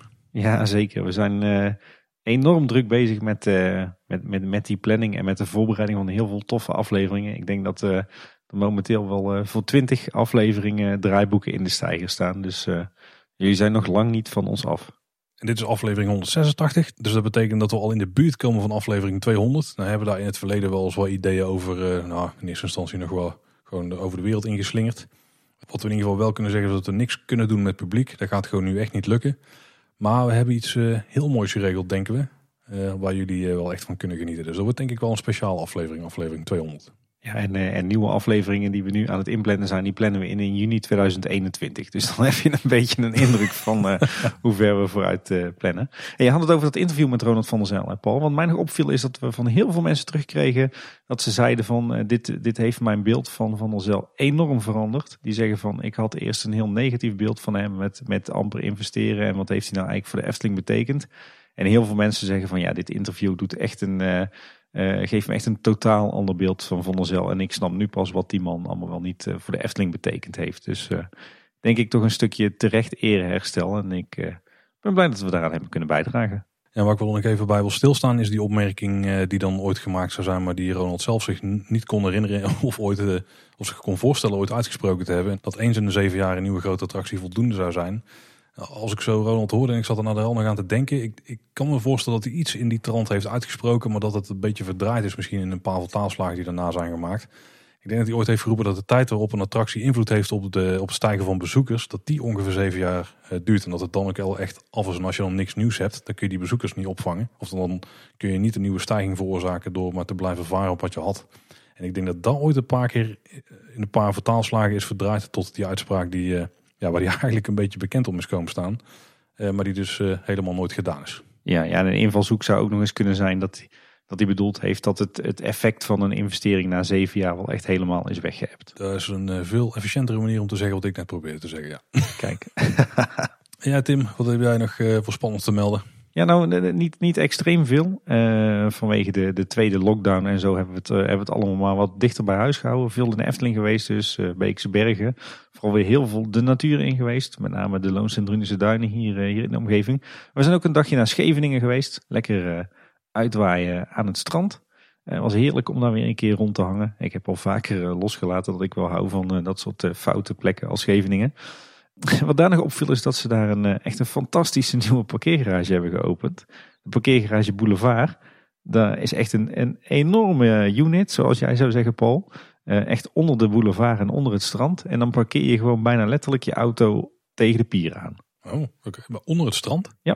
Deels onder het strand, deels onder de boulevard. Eh, ze hebben er nog een hele bunker uit de Tweede Wereldoorlog voor moeten opruimen.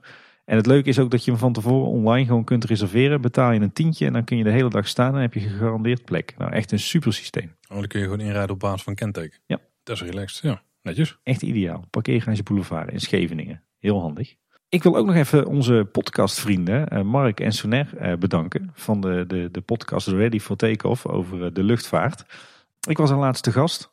Wij zijn een, klein beetje hun inspiratiebron geloof ik. Eh, en eh, daar een ochtendje meegelopen op de luchtvaartopleiding. En eh, aan het eind van de ochtend eh, kreeg ik zowaar een, een echt vliegtuigraam. Paul, voor jou en voor mij. Ja, heel tof. Als, als bedankje dus voor alle hulp bij het maken van de podcast en alle inspiratie. Dus dat was een enorm toffe verrassing. Ja, bedankt daarvoor. Die gaat, die gaat denk ik een mooi plekje krijgen op een symbolische plek. Nog, nog twee leestipjes, want Anne die heeft weer twee blogs geschreven. Eén eh, blog over een eh, veelzijdig dagje uit met het gezin in Nationaal Park de Hoge Veluwe. En één blog over eh, wandelingen met uitkijktorens in de provincie Brabant. Ik zal die links in de show notes opnemen voor degenen die nog wat, wat uitjestips willen. En tot slot nog een hele toffe luistertip. Die hebben we te danken aan een luisteraar. Volgens mij was het Ries of Richard. Ja, Ries. Die wees mij op de ANWB-podcast Verborgen Verhalen. En dat is echt een hele vette podcast. Want waar gaat het over? Eh, iedere aflevering gaat over een, eh, een typisch eh, Nederlands, of eigenlijk meer regionaal, volksverhaal, legende, sprookje, mythe, griezelverhaal. En zij hebben nu al enorm veel afleveringen gemaakt over echt van die, ja, van die echte Nederlandse spannende verhalen. En ja, als je dat luistert, dan denk je toch bij jezelf: Goh, de ontwerpers van de Efteling zouden deze podcast eigenlijk ook moeten luisteren. Eh, want de Efteling richt zich graag op, eh, op lokale en regionale verhalen. En deze podcast die staat echt bol van de inspiratie voor, eh, voor Efteling-attracties. Met al die, die typisch Nederlandse verhalen. Klinkt goed. Dat staat bij mij op de lijst. Ik ben er nog niet aan toegekomen, maar door jouw mini-pleidooi Tim ben ik toch wel extra enthousiast geworden. Toch maar zo aan gaan beginnen op korte termijn. De, de witte wieven zitten er trouwens ook in. En iets van een zeemeerman en een, eh, een, eh, een helle hond. Het, het zit er allemaal in. Absoluut een aanrader. Dan zijn we toch aangekomen bij het einde van de aflevering. Eh, wil je ons nou iedere week gewoon iedere maandagochtend in je podcast app hebben, dan moet je even abonneren als je luistert in een podcast app. En als je dan toch bent en je luistert via Apple Podcasts, dan kun je ook meteen een eh, reviewtje achterlaten, wat weer een aantal mensen hebben gedaan. Dus kregen we er eentje van Thijs, van Van-verhalen of Van-verhaal. Ik denk dat het Van-verhaal is, Tim, want dat is de podcast over campers ook, hè? Nee, nee, nee, Paul. Ik, lu- ik luister die podcast zelf met heel veel plezier. En het is echt van verhalen. Zeggen ze echt? Dat zeggen ze echt, ja. Hmm. Toen eens even een harte woordje spreken met Thijs. Ja, Maar Thijs schrijft in ieder geval: Hallo Paul en Tim. Via deze weg even een berichtje vanuit het zonnige Spanje. Hoe doet hij goed? Vorig jaar luisterden jullie podcast al fantastisch weg op de Australische wijngaard waar ik werkte. En nu laten jullie de tijd vliegen bij het snoeien van onze palmbomen. Eerlijk is eerlijk. Toen we even terug waren in Nederland, ben ik luistertechnisch wat achter geraakt. Nu aflevering 158. Ik kom eraan. Maar hierdoor blijkt jullie podcast ook nog eens een extra leuk COVID-tijdsdocument. Muchos complimenten. Groeten Thijs. Nou, Thijs, heel tof. ja. En eh, insgelijks, want wat ik al zei, ik ben een groot fan van eh, de podcast van Thijs en Florine. Ondanks dat het eh, echt helemaal niks met pretparken of dierentuinen te maken heeft. Maar superleuke reisverhalen. En we kregen ook een mooie recensie van Christian, die volgens mij eh, de, de nickname Stille Genieter heeft. Goeie nickname. En hij schrijft de heren van Kleine Boodschap. Iedere week geniet ik weer van jullie uiteenzettingen over zowel overzichtelijke dingen zoals onderhoud en de dagelijkse gang van zaken, als ook ingewikkelde casuïstiek, bijvoorbeeld rondom financiële thema's en de beoogde uitbreiding. Bij het luisteren van elke aflevering loop ik in gedachten door de wereld van de Efteling. Heerlijk om zo naar jullie podcast te luisteren. Ga zo door. Nou, Christian, dat eh, gaan we zeker doen, want we hebben meer dan genoeg plannen voor de komende maanden. Inderdaad, ja, bedankt voor de review. Wil je nou iets kwijt aan ons? Wil je ons eh, volgen op social media? Dat kan op heel veel plekken. Op Twitter zijn we Edka Boodschap. Dat is echt veruit de makkelijkste manier om snel contact met ons te hebben, want daar zijn we beide het meest actief. Maar je kunt bijvoorbeeld ook naar Instagram of Facebook. Daar zijn we Kleine Boodschap. Ja, en we hebben natuurlijk ook een website, dat is kleineboodschap.com. Daar kan je terecht voor alle afleveringen, alle 186 inmiddels. En voor alle bijbehorende show notes. En daar hebben we ook een contactformulier waar je je reactie achter kan laten. En ben je nou echt lang van stoppen, wil je ook iets meesturen van een bijlage, dan kun je ons ook mailen. En dat kan op info.kleineboodschap.com. Ja, en zoals je net al zei, Paul, eh, luister ons eh, zeker ook in een podcast-app. Abonneer je dan ook op ons. En dan krijg je dus inderdaad iedere maandagochtend een nieuwe aflevering. Maar de laatste tijd ook best wel vaak gedurende de week een, uh, een bonusaflevering. En uh, die zitten er in de toekomst uh, ook weer aan te komen. En als je nou ons over hele andere dingen dan pretparken wil horen praten, dan is het wellicht ook de moeite waard om je te abonneren op de podcast De Buitenwereld. Want daar hebben we recent ook weer twee nieuwe afleveringen voor uitgebracht. En er staat ook weer eentje op de planning voor de nabije toekomst. Dus zo blijven we bezig. en je luistert ons trouwens ook in Spotify of via de website. Of, oh. Waar je maar een podcast kunt luisteren, daar zijn wij gewoon. Ja, precies. Dat was in ieder geval voor deze week. Bedankt voor het luisteren. Tot de volgende keer. En houdoe. Houdoe waar.